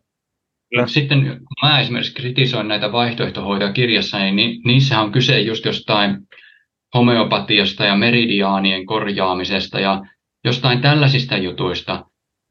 Ne on minusta ihan selkeää huuhaata. Mm. Mutta sähän teet ihan konkreettista työtä. No mulla ei ole omaa kokemusta siitä, mutta mä voisin kuvitella, että sä varsinkin hierojan koulutuksella niin voit saada ihan konkreettista hyötyäkin aikaa. Niin, ja vaihtoehtohoidot on semmoinen, että, että se ei ole mikään niin kuin yksi asia, ja se on niin kuin semmoinen veteen piirretty viiva, että mikä on, on niin kuin vaihtoehtohoitoa, ja kyllähän niin kuin säkin olet käynyt sijatsuhoidossa, joku ihminen painaa sun akupisteitä ja ajattelet, että siinä on meridiaana, ja sä, sulla oli muistaakseni, sä sanoit, että se rentoutti sua. Ja itse rentouttaminenhan on jo itsessään niin kuin parantavaa ihmiselle. Et esimerkiksi jos sä stressaantunut, sä rentoudut, niin onhan se niin kuin kotiin päin ja se perustuu meridiaaneihin. Et sit se, et mikä se on se avun määrä, että mitä sä saat hoidosta, niin musta tuntuu, että jos nyt mä sanon suoraan, niin sun näkökulma vaihtoehtohoitoisin on aika niin kuin, sä tuut niin, niin semmoisesta marginaalista, että sä et ehkä näe sitä, että mitä se on niin kuin ns. normi-ihmisten vaivojen hoito. Ja se on niin kuin täysin ymmärrettävää, koska sun tilanne oli niin äärimmäinen. Ja, koska, ja mä vaan ajattelen sitä sen takia, koska suurin osa ihmisistä ei saa tukia liikunta- ja vaivoihin apua esimerkiksi niin kuin julkiselta terveydenhuollolta. Ja mun niin kuin, arvostus julkiselta terveydenhuolta niin kuin, rapistunut koko ajan. Se rapistuu, niin kuin sanotaan, säännöllisesti. Ja se, että et mitä tarkoittaa sitten niin kuin vaihtoehtohoito, niin se on niin, se, se on niin laaja ja iso niin kuin spektri kaiken näköistä. Mutta tämä oli vaan tämmöinen mun henkilökohtainen juttu, se ei niinku liity sinänsä sun kirjaas. Ja mä ymmärrän täysin, että mistä sä tuut ja minkä takia sulle ne ei toiminut. Ja samaan aikaan sanon vielä se, että suurin osa vaihtoehdosta on niinku täyttä huuhaata. Ja, ja kun niin kuin sä kävit kaiken näköisillä energiaparantajilla ja ennustajilla ja kaikkea, niin se on semmoinen villi länsi, että kuka vaan voi sanoa mitä vaan. Ja placebohan on todellinen ilmiö. Joo, mutta kun mainitsit tuon siatsun, joka rentoutti, niin siinähän oli taas kyse siitä, että muuhun ihan konkreettisesti käytiin käsiksi ja paineltiin. Ja niin saatiin aikaan ihan fyysisesti reaktiota minussa. Mutta sitten esimerkiksi se meridiaanien korjaaja, josta mä puhun siinä kirjassa, että mä kävin sen vastaanotolla, niin se ei edes koskenut muuhun. Mä vaan makasin jollain sängyllä ja sitten se pyöri siinä mun ympärillä ja huiteli käsiä. No ei semmoisesta ollut mitään hyötyä. Ja sitten, mutta tällaisesta niin kuin, öö, toi vyöhyketerapia, niin siitähän mä kanssa sanoin, että se jalkapohjien se hieronta, niin se tuntuu rentouttavalta ja se tuntuu hyvältä. No, mutta sitten kun mua alettiin semmoisella muovipuikolla survoa sinne, niin se tuntui vaan pahalta. Että tässä oli taas semmoinen, että kun oikealla tavalla koskettiin muuhun, niin saatiin positiivista reaktiota aikaa. Et vyöhyketerapian kunniaksi sanottakoon, että se tuntuu tosi hyvältä se jalkapohjien hieronta. Ja mä opettelin itsekin myöhemmin tekemään sitä ja mä oon joillekin ihmisille tehnyt ja ne on tykännyt kovasti. Mutta tota, sitten mä kohtasin tosi paljon kaikkea tällaista huuhaa, kuraa, jolla ei ollut mitään tekemistä todellisuuden kanssa. Ja se, se, on, se on todellakin villilänsi se maailma. Että ja se, ja se on niin tosi paljon... Voi ilmoittaa olevansa mikä, melkein mikä tahansa ja alkaa myymään sitä palvelua. Ja se on tosi valitettavaa, kun, sitten, että kun löytyy ihmisiä, jotka päätyy semmoiseen niin kuin marginaaliin, missä on paljon kipuja, jotka on epäselviä. Niin sittenhän se on tosi loogista, että lähdetään apua, hakemaan apua jostain muualta, tämmöisen julkisen terveydenhuollon ulkopuolelta. Se on niin kuin, totta kai sua sattuu, sä haluat apua, ei siinä mitään. Ja mm. sitten mitä sit se seuraa se, että niin kuin joka paikassa niin löytyy ihmisiä, joilla on näitä jonkun sortin pimeän pahuuden taipumuksia, eli hyväksikäytön taipumuksia, halu käyttää hyväksi, halu saada rahaa, narsismia, ihan vaan niin kuin delusions, mikä se on niin kuin suomeksi, niin kuin harhaisuutta ja kaiken näköistä. Ja valitettavaa, että tämmöinen niin kuin uushenkisyys, New Age-maailma on tosi paljon täynnä sitä. Et se on se, että et sä oot, ja se on luultavasti tai mitä mä katson se, että sä oot tavannut samanlaisia ihmisiä siellä julkisella puolella kuin sitten tämä vaihtoehtopuolella. Et se on, ne, ne, on samoja tyyppejä, mutta niillä on vaan eri koulutus. Toisilla on vähän niin kuin virallisempi koulutus kuin toisella. Mutta se on niin kuin mm. ihan sama maailma. Ja löytyy myöskin molemmilta puolilta, niin kuin säkin, kun sunkin kokemus oli, ihmisiä, jotka oikeasti on, niin kuin on, haluaa auttaa, haluaa tehdä parhaansa, ja sitten on eri metodeja siihen.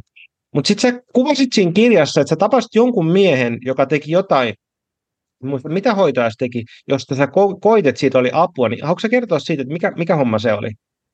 Joo, eli äh, mä lopulta kokeilin vielä sellaista käsillä parantajaa, ja tota, menin hänen juttusille, olin kaksi tuntia siellä, ja siinä mä jälleen kerran makasin semmoisella niin hoitopöydällä, ja tämä mies siinä pyöri sitten, ei koskenut muuhun, vaan teki käsille kaikkea tällaista. En huomannut mitään energioiden virtaa, vaan tällä, tälleen, mutta me puhuttiin sen miehen kanssa koko ajan. Ja se mies suhtautui muhun ihan eri tavalla kuin esimerkiksi psykiatri tai ne aikaisemmat vaihtoehtohoitajat, mitä mä olin kohdannut. Et se mies oli niin kuin aidosti kiinnostunut siitä, että mitä mulla oli kerrottavana, se halusi kuulla mun ongelmista. Se ei yhtään vähätellyt eikä naureskellut, eikä se antanut mitään katteettomia lupauksia, niin kuin tosi monet hoitajat oli uhonnut heti, että no niin, että minä hoidan sinut kuntoon. Ja siis mä vaan huomasin, että sen ihmisen kanssa oli todella hyvä puhua. Mä pääsin sen kanssa puhumisessa semmoiselle ihan eri levelille kuin kenenkään muun kanssa. Ja musta tuntuu, että mä niin pystyn luottamaan siihen ihmiseen ja voin kertoa sille ihan mitä vaan ja se hyväksyy mut just sellaisena kuin mä oon. Ja se oli mulle sellainen käänteen tekevä kokemus, että sehän oli niin kuin esimerkiksi mun psykiatrin ihan täydellinen vastakohta. Ja sieltä kun mä sitten tulin niin siitä hoidosta, niin mulla oli sellainen olo, että mä aloin kokea jonkunlaista toiveikkuutta, että, että mä niin pystyn vielä elämääni muuttaa paremmaksi. Ja siis mä uskon, että se johtui siitä, että tämä mies oli ihmisenä ihan erilainen kuin kukaan minkä mä olin aikaisemmin kohdannut. Mä pystyin luottaa häneen sataprosenttisesti. Mä sitten kävin hänen luonaan jotain kymmenisen kertaa yhteensä. Ja sittenhän mä niin kuin sen jälkeen päätin, että nyt loppuu psykiatrilla käyminen ja onnistuin katkaisemaan sen terapian. Ja sen jälkeen sitten elämä lähti ainakin tilapäisesti menemään parempaan suuntaan. Niin, että ehkä, ehkä tässä, tässä tullaan siihen sen äärelle, että mikä on todella inhimillinen tarve tulla kohdatuksi semmoisena kuin on. Ja se, mitä mä kuulen esimerkiksi mun vastautolla, melkein viikoittain just sitä, että niinku, kun ihminen on mennyt, tai kun asiakas on käynyt hoidettamassa vaivaansa, tai näyttämässä vaivaansa lääkärillä, niin et lääkäri ei kohtaa, lääkäri ei kuuntele, vaan se on niin kuin automaattisesti, ota reseptiä lähde himaa, tai sitten mm. jonkun sortin niin muuta niin kuin poissaoloa. Ja tietysti siihen nyt sitten taas, että että lääkäreitä on moneen lähtöön ja julkisella terveydenhuollo on, se on niin äärimmäisen yli kuormittunut, niin se on se, niin kuin se sivuhuomio. Mutta sitten siinä on jännä, että mitä, mikä se on se parantava vaikutus sillä kohtaamisella. Niin mi, mikä, mitä sä ajattelet, että siinä on tapahtunut? Jos sä ajattelet, että se hoito ei itsessään, että se oli vaan sitä, että hän oli läsnä siinä, niin mitä, mikä se on sitten se parantava vaikutus siinä? No mä tunsin olevani jo täysin, siinä vaiheessa täysin erkaantunut kaikista ihmisistä ja mä olin niin kuin jotenkin koko tämän maailman ulkopuolella, että mä olin ikään kuin sellaisen jossain ihan omassa todellisuudessa ja mun ympärillä oli muuri, jonka takana oli muu maailma. Mutta tämän yhden miehen ansiosta mä sainkin ikään kuin taas otteen siitä muusta maailmasta ja sellaisen olon, että, että mä niin kuin olen hyväksytty siinä maailmassa ja jotenkin mulla on yhteys siihen maailmaan. Ja mä kuulun siihen maailmaan, että kaikki ei ole vaan mua vastaan. Jotenkin näin mä oon sitä järkeillyt omassa päässäni. Joo, se, se oli vaan semmoinen, mikä pompsahti mulle esiin. Mä jäin miettimään sitä, että mitä siinä on oikein tapahtunut sitten, koska selkeästi kun kaikki muu sulla meni no päin helvettiin, niin sitten joku oli semmoinen niin toivon kipinä siellä. Joku, johonkin, Joo. johonkin se osu, mikä niin kuin sit vei sua eteenpäin. Tosi hienoa, että sä kohtasit hänet, että mitä ikinä Kyllä. hänen vastaanotolla sitten tapahtukaan, tai mikä metodi se olikaan. Niin, mutta tämä on just taas kertoo siitä, että tällä niin ihmisiä löytyy moneen lähtöön, ja oikeita kontakteja, eheyttäviä kontakteja voi löytyä ihan mistä vaan. Kyllä. Mä vieläkin muistan minkälainen se katto siinä hänen hoitohuoneessa oli, kun mä aina makasin siellä selälläni ja tuijotin kattoa ja se on jäänyt kyllä hyvin mieleen. Miten sitten, tota, haluatko sä porautua syvemmälle siihen psykiatrikaveriin tässä vai mennäänkö johonkin muuhun aiheeseen? Kyllä, mä voin siitä puhua, jos sä haluat siitä jotain kysellä. Joo, okei. Okay. Äh, tai kun sä kuvasit sitä, sitä niin herätti monenlaisia tunteita minussa ja ihmetystä. Ja sit niin kuin, jos mä puhun vaan ensin vain teknisesti, niin mm. vanha ä, psykoanalyyttinen koulutus niin kuin tämmöisillä hoitajilla korostaa tämmöistä termiä kuin terapeuttinen abstinenssi joka tarkoittaa semmoista niin kuin teoriaa siitä, että se terapeutin olisi tarkoitus olla jonkun sortin niin kuin peili vaan, jossa hän poistuu niin kuin yksilönä siitä tilasta kokonaan, vaan ja hän on vaan siinä semmoinen niin peili, joka ei reagoi mihinkään, ja sitten sä peilaat itseäsi häneen, ja sitten se peilaaminen niin kuin teoriatasolla niin kuin on jollakin tavalla terapeuttista. Niin se kuulosti e- eka se, mikä mulla nousi sillä, että okei, että, että tällä on varmaan ollut tämmöinen niin tekninen puoli, mitä hän on koittanut näyttää ainakin jollakin tavalla.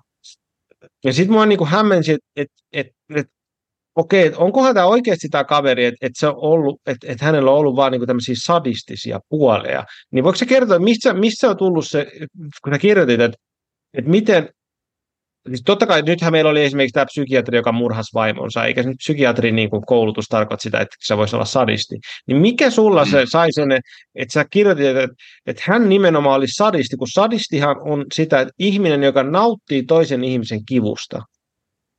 Niin miltä, mistä sulle tuli semmoinen fiilistä? Mikä se oli se sun kokemus, että tämä terapeutti oli sadisti ja se nautti nimenomaan sun kivustas? No esimerkiksi se, että miten hän pyrkii, hän ei myöskään uskonut mun kertomia asioita, saattoi väittää vaikka, että joku mun lapsuuden kokemus ei ollut oikeasti totta. Hän kun mä kerroin jostain terveysongelmista niin hänelle, niin hän saattoi sanoa ihan suoraan, että hän ei usko. Että niistä asioista hän turha puhua sen takia, koska hän ei usko. Ja hän ties myös, että mulla oli itsemurhayrityksiä, tai siis niitä tapahtui siinä terapia-aikana, ja hän ei niihinkään kiinnittänyt mitään huomiota, eikä niin, niin kuin kaikki vaan jatku ennallaan. Ja hän, hän tuntui niin kuin jatkuvasti vähättelevän mua ja ikään kuin lietsovan sitä mun omaa pahaa oloa.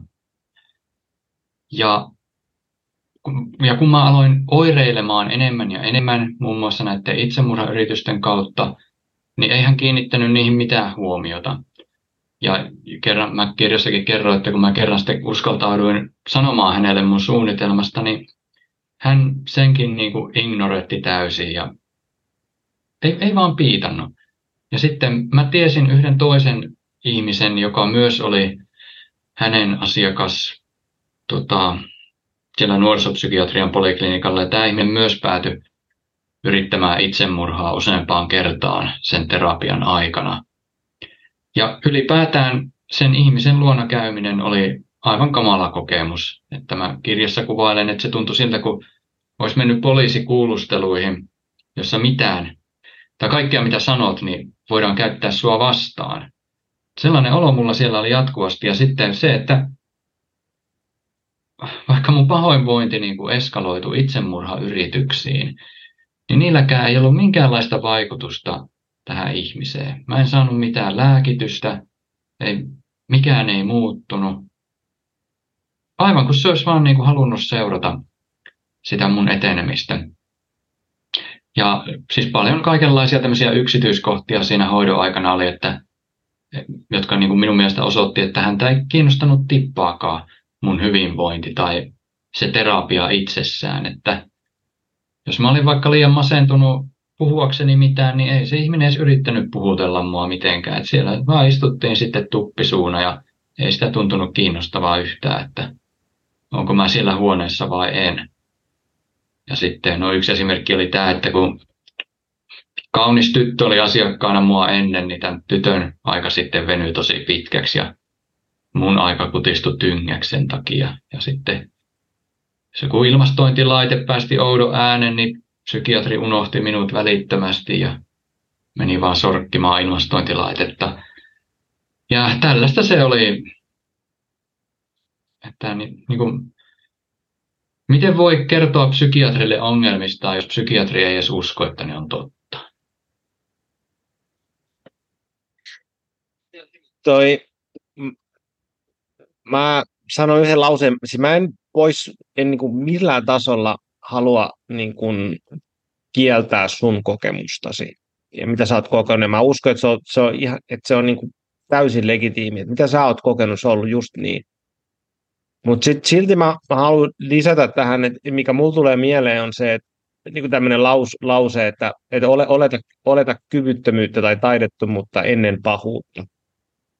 Ja äh, sitten mä just mietin, että kuinkahan paljon tässä on ollut vaan se, että hän on ollut vaan tosi paska terapeutti. Niin, no se on kyllä ihan asia, jota sietää pohtia. Että hän, voi olla, että hän oli yksinkertaisesti paska. Että mähän kävin siinä, kun mä aloitin sen terapian, ja mä kävin myös psykologin vastaanotolla, joka teki mulle sellaiset psykologiset tutkimukset. Ja hän oli ihan eri planeetalta kuin tämä psykiatri. Hän oli semmoinen niin kuin helposti lähestyttävä ihminen ja ystävällinen. Että hän oli siis aivan erilainen kuin psykiatri. Mm, mm, kyllä. Ja just, että et, että kun me mennään niin tuommoiseen maailmaan, jossa niin on, on, on potilaana psykiatrille, niin, niin totta kai se, niin se psykiatrin vastuu on niin ihan äärimmäisen iso, ja se ei ole mikään tekosyy, että hän on paska tai muu niin kuin siihen, että mitä hän käyttäytyy. Mutta se on tietysti, että niin kuin taas tullaan siihen, niin kuin usein tästä sanottukin podcastin aikana, että, että, että niin kuin kyvyttömiä ihmisiä löytyy joka paikasta, taitamattomia ihmisiä, mutta myöskin ihmisiä, joilla ei ole puhtaat jauhot pussista ja niin, on olemassa esimerkiksi terapeuttimaailmassa, niin kuin terapeutin sadismi on yksi sellainen asia, niin kuin tietyllä terapeutin varjo, että, että mitä pitää niin kuin pystyä tiedostamaan, että esimerkiksi kun puhutaan transferenssi-ilmiöstä ja vastatransferenssi-ilmiöstä, jos niin kuin tunteen siirrosta, että jos joku asiakas alkaa ärsyttämään, niin sitten tuleekin se, että haluukin asiakkaalle pahaa eikä hyvää, niin ihan hyvin siinä voi mm. olla jotain tämän tyyppistä niin kuin ilmiöä, että hän on ollut vaan täysin niin kuin tiedostamaton omasta pahuudestaan tai niin kuin näistä ilmiöistä, mitä hänen sisällään tapahtuu, ja ne on niin kuin sit kohdistunut suhun, mikä on sitten äärimmäisen niin kuin traagista ja valitettavaa tietysti. Joo, voi olla, että tuosta on kyse. Mm. Ja tietysti tämä on nyt mun niin kuin ajatusmaailma, mitä siinä on. miten sitten, kun sä pääsit hänestä eroon, ja mikä on niin kuin, kiitos kiitos vaan niin kuin, toiselle kaverille tai mikä ihminen se syy mm. olikaan, sä pääsit hänestä eroon ja sun lähti niin kuin elämä rullaamaan toiseen suuntaan. Ja sitten sä jaoit näistä erilaisista kipujutuista tässä kirjassakin paljon kaiken näköistä, niin mua alkoi kiinnostaa se, että okei, että sit sä sait jossain kohtaa niin kuin kipulääkkeitä ja sit sait voimakkaampia kipulääkkeitä ja sait erilaisia niin kuin, ää, ää, benzodiabameja ja muita, niin ihme, isoin ihmetys melkein siitä kirjasta olisi, että miten helvetissä sä pääsit niistä eroon. Koska mitä tuolta nyt seuraa niin kun julkisuutta, niin periaatteessa niin pelkkä opiaattiriippuvuus on ihan äärimmäisen vaikea, ja sitten benzodiapam riippuvuus on vielä vaikeampi, että sitä on vielä, vielä vaikeampi päästä eroon. Niin miten, mistä ihmeestä sä sait voimaa tai kyvykkyyttä päästä niistä molemmista eroon? No se rimpuiluhan kesti useamman vuoden, ja se oli Tämä on taas näitä asioita, joita on vaikea edes jälkeenpäin ymmärtää, että miten se oli mahdollista. Mutta kaikkein tärkein siinä yhtälössä oli silloinen kumppani ja häneltä ja muilta läheisiltä saatu tuki. Että mä,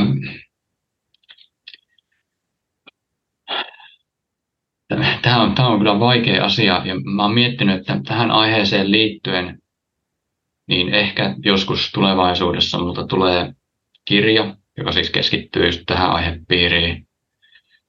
Mutta siis mullahan kroppa alkoi ihan täysin jo pettää. Mä kerron tuossa kirjassakin, että miten paljon mulla alkoi olla kaikkia fyysisiä ongelmia. Ja välillä mä ajattelin, että, että mä en piittaa semmoisesta ollenkaan, että mä vaan jatkan siihen saakka, kunnes mä kuolen. Mutta jossain vaiheessa jotain muuttu päässä ja mulla alkoi vaan pelkästään niistä aineista jo tulemaan niin paljon kaikkia fyysisiä ongelmia, että mä tajusin, että mun kroppa ei vaan kestä tätä ja mä en voi jatkaa. Mun on pakko päästä näistä, näistä irti. Ja siis itse asiassa toi, mitä mä kerron kirjassa, niin se ei ole edes koko totuus, että kaikkien niiden lääkemäärien lisäksi niin käytin muutakin, mutta mä en halunnut sitä nyt alkaa siinä tuomaan ilmi, koska se nyt ei varsinaisesti liittynyt kirja-aiheeseen, mutta että se ongelma oli siis jopa vielä pahempi kuin mitä tuossa kirjassa sanotaan. Ja siinä meni useampi vuosi sellaista jatkuvaa rimpuilua ja taistelua irti niistä lääkkeistä. Ja lopulta käänteen tekevää oli se, kun mä olin onnistunut viisi viikkoa jollain aivan ihmeen tavalla olemaan ilman niitä lääkkeitä. Ja senkin jälkeen kyllä tapahtui retkahduksia, mutta en enää pala- palannut siihen säännölliseen jatkuvaan käyttöön. Ja siis, mutta olinhan mä ihmisenäkin silloin tietenkin tosi, tosi vaikea ja haastava tapaus, että nyt kun säkin mua katot, niin sun, sun olisi varmaan vaikea uskoa, jos näkisit, että minkälainen mä olin silloin aikana, että mä olin ihan mielestäni ihan eri ihminen silloin. No mä oon pyörinyt kaiken näköisissä piireissä nuorempana, niin voin kuvitella. Voin kuvitella. Mutta tota, ihan mahtavaa, että sä oot päässyt niistä, niin kuin se, se on niin kuin ihan uskomaton, koska se ei ole millään tavalla niin kuin itsestäänselvyyttä, että pelkästään esimerkiksi opiaattiriippuvuudesta pääsee irti, tai sitten benzodiabiin ne on molemmat niin kuin tos, todella niin kuin voimakkaita niin kuin riippuvuutta aiheuttavia, ja se oli mun mielestä hienoa, mitä sä kuvasit siitä, siinä, että se, kun sä lopetit ne lääkkeet, niin sä joudutkin, se ei ollutkaan vaan, että se oli vaan ne lääkkeet, vaan sä jouduit myöskin käsittelemään sun tunteita, mitkä ne lääkkeet oli piilottunut. Ja mulla oli itsellä vähän samanlainen niin kuin nuoruudessa, joskin, joskin sitten ei mitään ollut virallisia lääkkeitä, mulla vaan pimeän kaupan kaiken näköistä oma, omaa niin kuin lääkitsemistä, niin sit pitkän aikaa, niin sitten tietyllä tavalla, sit kun mä, mäkin lopetin päihteiden käytön kokonaan, niin sit tietyllä tavalla palasi siihen aikaan ennen sitä. Että joutui käymään sitten kaikki tunteet läpi, kaikki jutut läpi, mitkä oli osaksi niin kuin mennyt piiloon siitä. Niin haluatko kertoa tästä, että mitä siinä tapahtui? Joo, eli mulla oli todella vaikea, vaikea parisuhde psykoosipotilaan kanssa ja siinä vaiheessa mä aloin sitten käyttää bensoja ja nukahtamislääkkeitä ja hyvin pian sen jälkeen myös opioideja ja myöhemmin sitten lyrikaa. Ja kaiken kaikkiaan mä näitä käytin niin kuin, äh, mitähän se oli, jotain kahdeksan vuotta, kun mä käytin. Mutta siis, että mulla oli, ja siis ne määrät oli todella kovia, mitä, ne määrät hyvin nopeasti nousi vahvoiksi. Mä siis vedin kaikkia vuosikaupalla, lopulta joitain ihan maksimiannoksella. Ja sitten kun sen kaiken lopetti, niin ne tosiaan ne tunteet, ajatukset ja muistot siitä kamalasta parisuhteesta ja kamalasta tilanteesta tuli takaisin. Siis just siltä ajalta ennen kuin mä aloin turruttamaan itseäni niillä lääkkeillä. Eli tuntui, että kaikki ne oli jäänyt täysin käsittelemättä. Että kun mä lopetin tunteiden ja ajatusten turruttamisen lääkkeellä, niin mä palasin siihen aikaan, jolloin mä olin aloittanut sen turruttamisen. Ja ne tunteet tuli, siis mä olin niin kuin semmoinen teinipoika, joka koki voimakkaita tunteita ensimmäistä kertaa. Ne oikein niin kuin vyöry yli ja niitä ei päässyt mitenkään pakoon. Ja kirjassa mä en sitä kerron, mutta mä muun muassa sain sellaisia aivan, siis sellaisia raivon puuskia muun muassa, joita mä en ole koskaan ennen kokenut. Et mä en ole en, ennen esimerkiksi ymmärtänyt sellaista ihmistä, joka on niin valtavan raivon vallassa, että se tekee itselleen vahingollisia asioita, mutta nykyään ymmärrän kyllä, että miltä se voi tuntua, että mä, niin kuin, mä saatoin joutua aivan silmittömän raivon valtaa jostain aika mitättömästä asiasta. Ja sitten myös muutkin tunteet oli sellaisia, että ne purskahti niin kuin aivan ennennäkemättömällä voimalla. Kyllä sekin tilanne siitä sitten tietenkin alkoi tasottua ajan mittaan, mutta kauanhan siinä kesti. Ja siis mä, mä, mulla ajattelin, kun mä luin sitä kohtaa, niin mä ajattelin, että se on ihme, että sä selvisit hengessä, koska niin kuin, että miten sun aivokeviät on ollut niin päin vittua niin kuin siinä kohtaa, kun niin monta vuotta käyttänyt tuommoisia niin aivokemiaan vaikuttavia lääkkeitä, että miten ne normalisoituu. Mutta että, että ihminen on ihmeellinen, ihmisen keho on ihmisen mieli on ihmeellinen.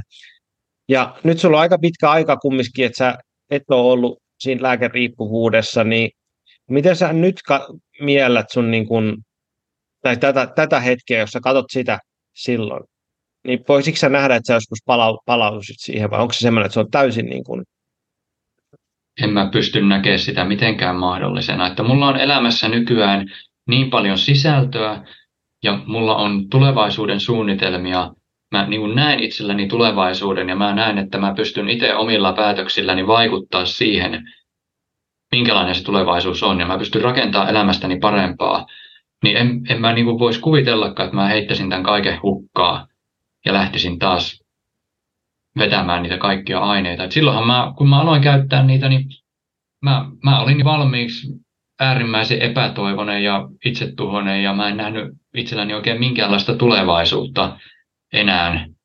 Ja hukutin kaiken sen paskaolon niihin lääkkeisiin, mutta nykyään mun elämäntilanne on tyystin erilainen ja mä haluan elää aivan erilaista elämää mitä mä silloin elin. Miten sitten, kun tuo kirja loppuu siihen, että äh, sä mainitsit siitä, että, että mikä, näin niin ehkä mä en kerro muuten, mihin se loppuu, mutta tota, äh, miten sä voit nytten, niin kuin sillä tavalla, sä oot, että sä oot kertonut, että sulla on kumminkin se reuma siellä pohjalla, joka ei sieltä poistu ikinä, onko sulla nyt lääkitys kohdalla, onko saanut biologisia lääkkeitä, sä mainitsit kirjassa, että sä oot saanut lääkekannabista ja muuta, niin mikä sun niin kuin vointi nyt on, niin kuin jos ajattelee tämän kirjan jälkeen ja nyt niin kuin kivut ja kehoja tällä tavalla? No mun vointihan on nytten hyvä. No mun vointi ei ole sellainen niin kuin normaalilla terveellä ihmisellä, mutta verrattuna kaikkiin niihin vuosiin, mistä mä yksityiskohtaisesti kerron tuossa kirjassa, niin siihen verrattuna mun vointi on todella hyvä. Eli joo, mulla on reseptilääke kannabikselle ollut jo vuodesta 2016 saakka, mutta mä käytän sitä hyvin vähän. Mä käytän sitä satunnaisesti suhteellisen pieniä määriä. Ja tota, mikä, siis joskus siinä vaiheessa, joskus niin kuin vajaa kymmenen vuotta sitten mä olin onnistunut alkaa kääntää elämääni parempaan päin. Ja alkoi tulee pikkuhiljaa sellaisia hyviä asioita, jotka alkoi luomaan sellaista positiivisuuden kierrettä. Ja sitten jossain vaiheessa alkoi sitten tällainen ihan määrätietoinen oman kunnon kehittäminen. Eli mullahan oli kunto ollut aivan todella surkea johtuen kaikista fyysisistä sairauksista, joiden takia mä en voinut tehdä minkäänlaista, niin en voinut juurikaan edes liikkua pahimmillaan. Niin, niin tota, mä aloin kehittää itteeni, kehittämään voimaa ja kestävyyttä. Ja se oli hidas prosessi se, varsinkin sen aloittaminen, koska mulle tuli niin paljon kaikkia yllättäviä kiputiloja, jotka keskeytti sen kaiken itsensä kehittämisen, mutta mä aina sitten vaan lepäsin, että kivut meni ohi ja jatkoin taas vähän varovaisemmin. Ja tällä lailla mä oon pystynyt pikkuhiljaa kohottaa kuntoon sekä voimaa että kestävyyttä. Ja sitä myöten niin kuin fyysistä olotilaa muutenkin. Ja nyt mä oon siinä pisteessä, että parin viime vuoden aikana mä oon pystynyt alkaa tekemään asioita, joista mä kuvittelin monta vuotta, että mä en pystyisi ikinä tekemään niitä. Että mä aloin esimerkiksi pari vuotta sitten laskettelemaan, ja mä en ole tehnyt sitä lukion ekan luokan jälkeen. Ja mä kuvittelin monta vuotta, että mä en pystyisi ikinä tekemään sitä. Mutta nyt mä laskettelen. Ja sitten mä oon myös tehnyt, niin kuin mä kerron tuossa kirjan lopussa, niin siihen aikaan kun mä kirjoitin sitä kirjaa, niin mä pystyin tekemään jopa viiden kilometrin hölkkälenkkejä mikä on aivan käsittämätöntä, koska välillä mun on ollut vaikea niin kuin edes kävellä kymmentä metriä. Ja välillä mä oon tarvinnut kyynäsauvoja kävelläkseni edes kotona paikasta toiseen. Ja nyt yhtäkkiä mä oon niin määrätietoisella itseni kehittämisellä päässyt pisteeseen, että mä voin hölkätä viisi kilsaa, niin sehän tuntuu aivan uskomattomalta. Tosin sen jälkeen, kun kirjoitin tuon kirjan loppuun, niin mä en ole pystynyt tekemään niitä hölkkälenkkejä. Että mulle tuli yksi semmoinen vanha vaiva takaisin, eli semmoiset polvikivut, joiden takia hölkkääminen on nyt tauolla. Ja, no, tämä on just osa tätä mun sairastelun tragediaa, että kun niin kun ei tiedä yhtään tulevaisuudesta, esimerkiksi näistä polvikivuista. Mä en tiedä, meneekö nämä pahempaan päin vai ei, tai miten kauan nämä kestää. Saanko mä nämä jossain vaiheessa pois ja pystyn taas jatkaa hölkkäämistä, vai mitä tässä tapahtuu. Että ei, ei voi kuin vaan toivoa parasta ja yrittää jotenkin vahvistaa itteensä Mä toivon, että mä pystyn joskus jatkamaan vielä tätä hölkkäämistä, mutta koitan hyväksyä myös sen vaihtoehdon, että mä en pysty, koska polvet on liian kipeitä. Sen näkee sitten, mutta sitten mä oon taas koittanut korvata sitä muulla, niin kuin vaikka pyöräilyllä ja sitten mä oon vähän rulla luistellutkin tässä kesällä. Ja maastopyörän ostin viime kesänä, että sitä, sitä täytyisi tässä käyttää. Eli siis tällä hetkellä mun lääkkeiden käyttö on hyvin vähäistä, varsinkin verrattuna siihen aikaisempaan. Ja mä oon onnistunut semmoisella pitkäjänteisellä määrätietoisella itseni kehittämiselläni saamaan kuntoa koko ajan paremmaksi. Ja se on ollut ehkä se niin kuin kaikkein suurin ja merkittävin asia tai muutos tässä mun elämässä. Miten sitten sä vähän mainitsit, että sulla on jotain tulevaisuuden ajatuksia, niin haluatko kertoa meille, mitä, mitä kuvioita sulla on, mihin sä oot menossa, mitä sä oot tekemässä nyt? No, mä oon vihdoin toteuttanut lähes elinikäisen haaveeni siitä, että musta tulisi kirjailija. Ja tällä tiellä aion jatkaa. seuraava kirja on jo suunnitteilla, mutta ja sen, sen paljastan siitä, että se tulee taas olemaan jotain ihan eri muuta kuin no, jotain aivan muuta kuin kaksi aikaisempaa, mutta sen enempää en nyt vielä kerro. Ja siis se kirjailijana oleminen on se, mitä mä haluan olla ennen kaikkea, mutta kyllä tämä on sitten poikinut jotain semmoisia projekteja, että tässä on nyt useampi rauta tuota, tulessa, mutta tota, ne, on, ne on vielä epävarmoja asioita, joten niistä ei kannata sen enempää sanoa, mutta niin kuin, mä koen elämäni hyvin merkityksekkääksi tällä hetkellä ja mä koen, että mä pystyn vaikuttamaan asioihin. Ja sen takia musta tuntuu, että tulevaisuudessa on vielä paljon sellaista hyvää tulossa, mitä mä en vielä osaa edes nähdä. Siellä on varmasti sellaisia asioita, joista mä haaveilen nyt, mutta tulossa on myös sellaisia asioita, joita mä en edes osaa vielä ajatella. Niin kyllä tässä on ihan hyvä motivaatio jatkaa elämää tällä nykyisellä tiellä. Ja hieno, hienoa, kun olet löytänyt tuommoisen pisteen elämässä, ja varsinkin kun tuon kirjan lukee, niin se ei ole mitenkään ilmiselvää, että sä olisit päätynyt siihen pisteeseen. Ja kiitos, kun tulit taas mun podcastiin, oli tosi mielenkiintoista jutella sun kanssa, ja tosiaan suosittelut kirjalle kannattaa käydä tsekkaamassa Arno Melinin Mies, jota ei uskottu. Joo, kiitos, että kutsuit mut taas podcastiin, että oli tosi mukava jutella. Yes, hienoa ja hei, mukavaa syksyn alkuun. Kiitos sitä samaa.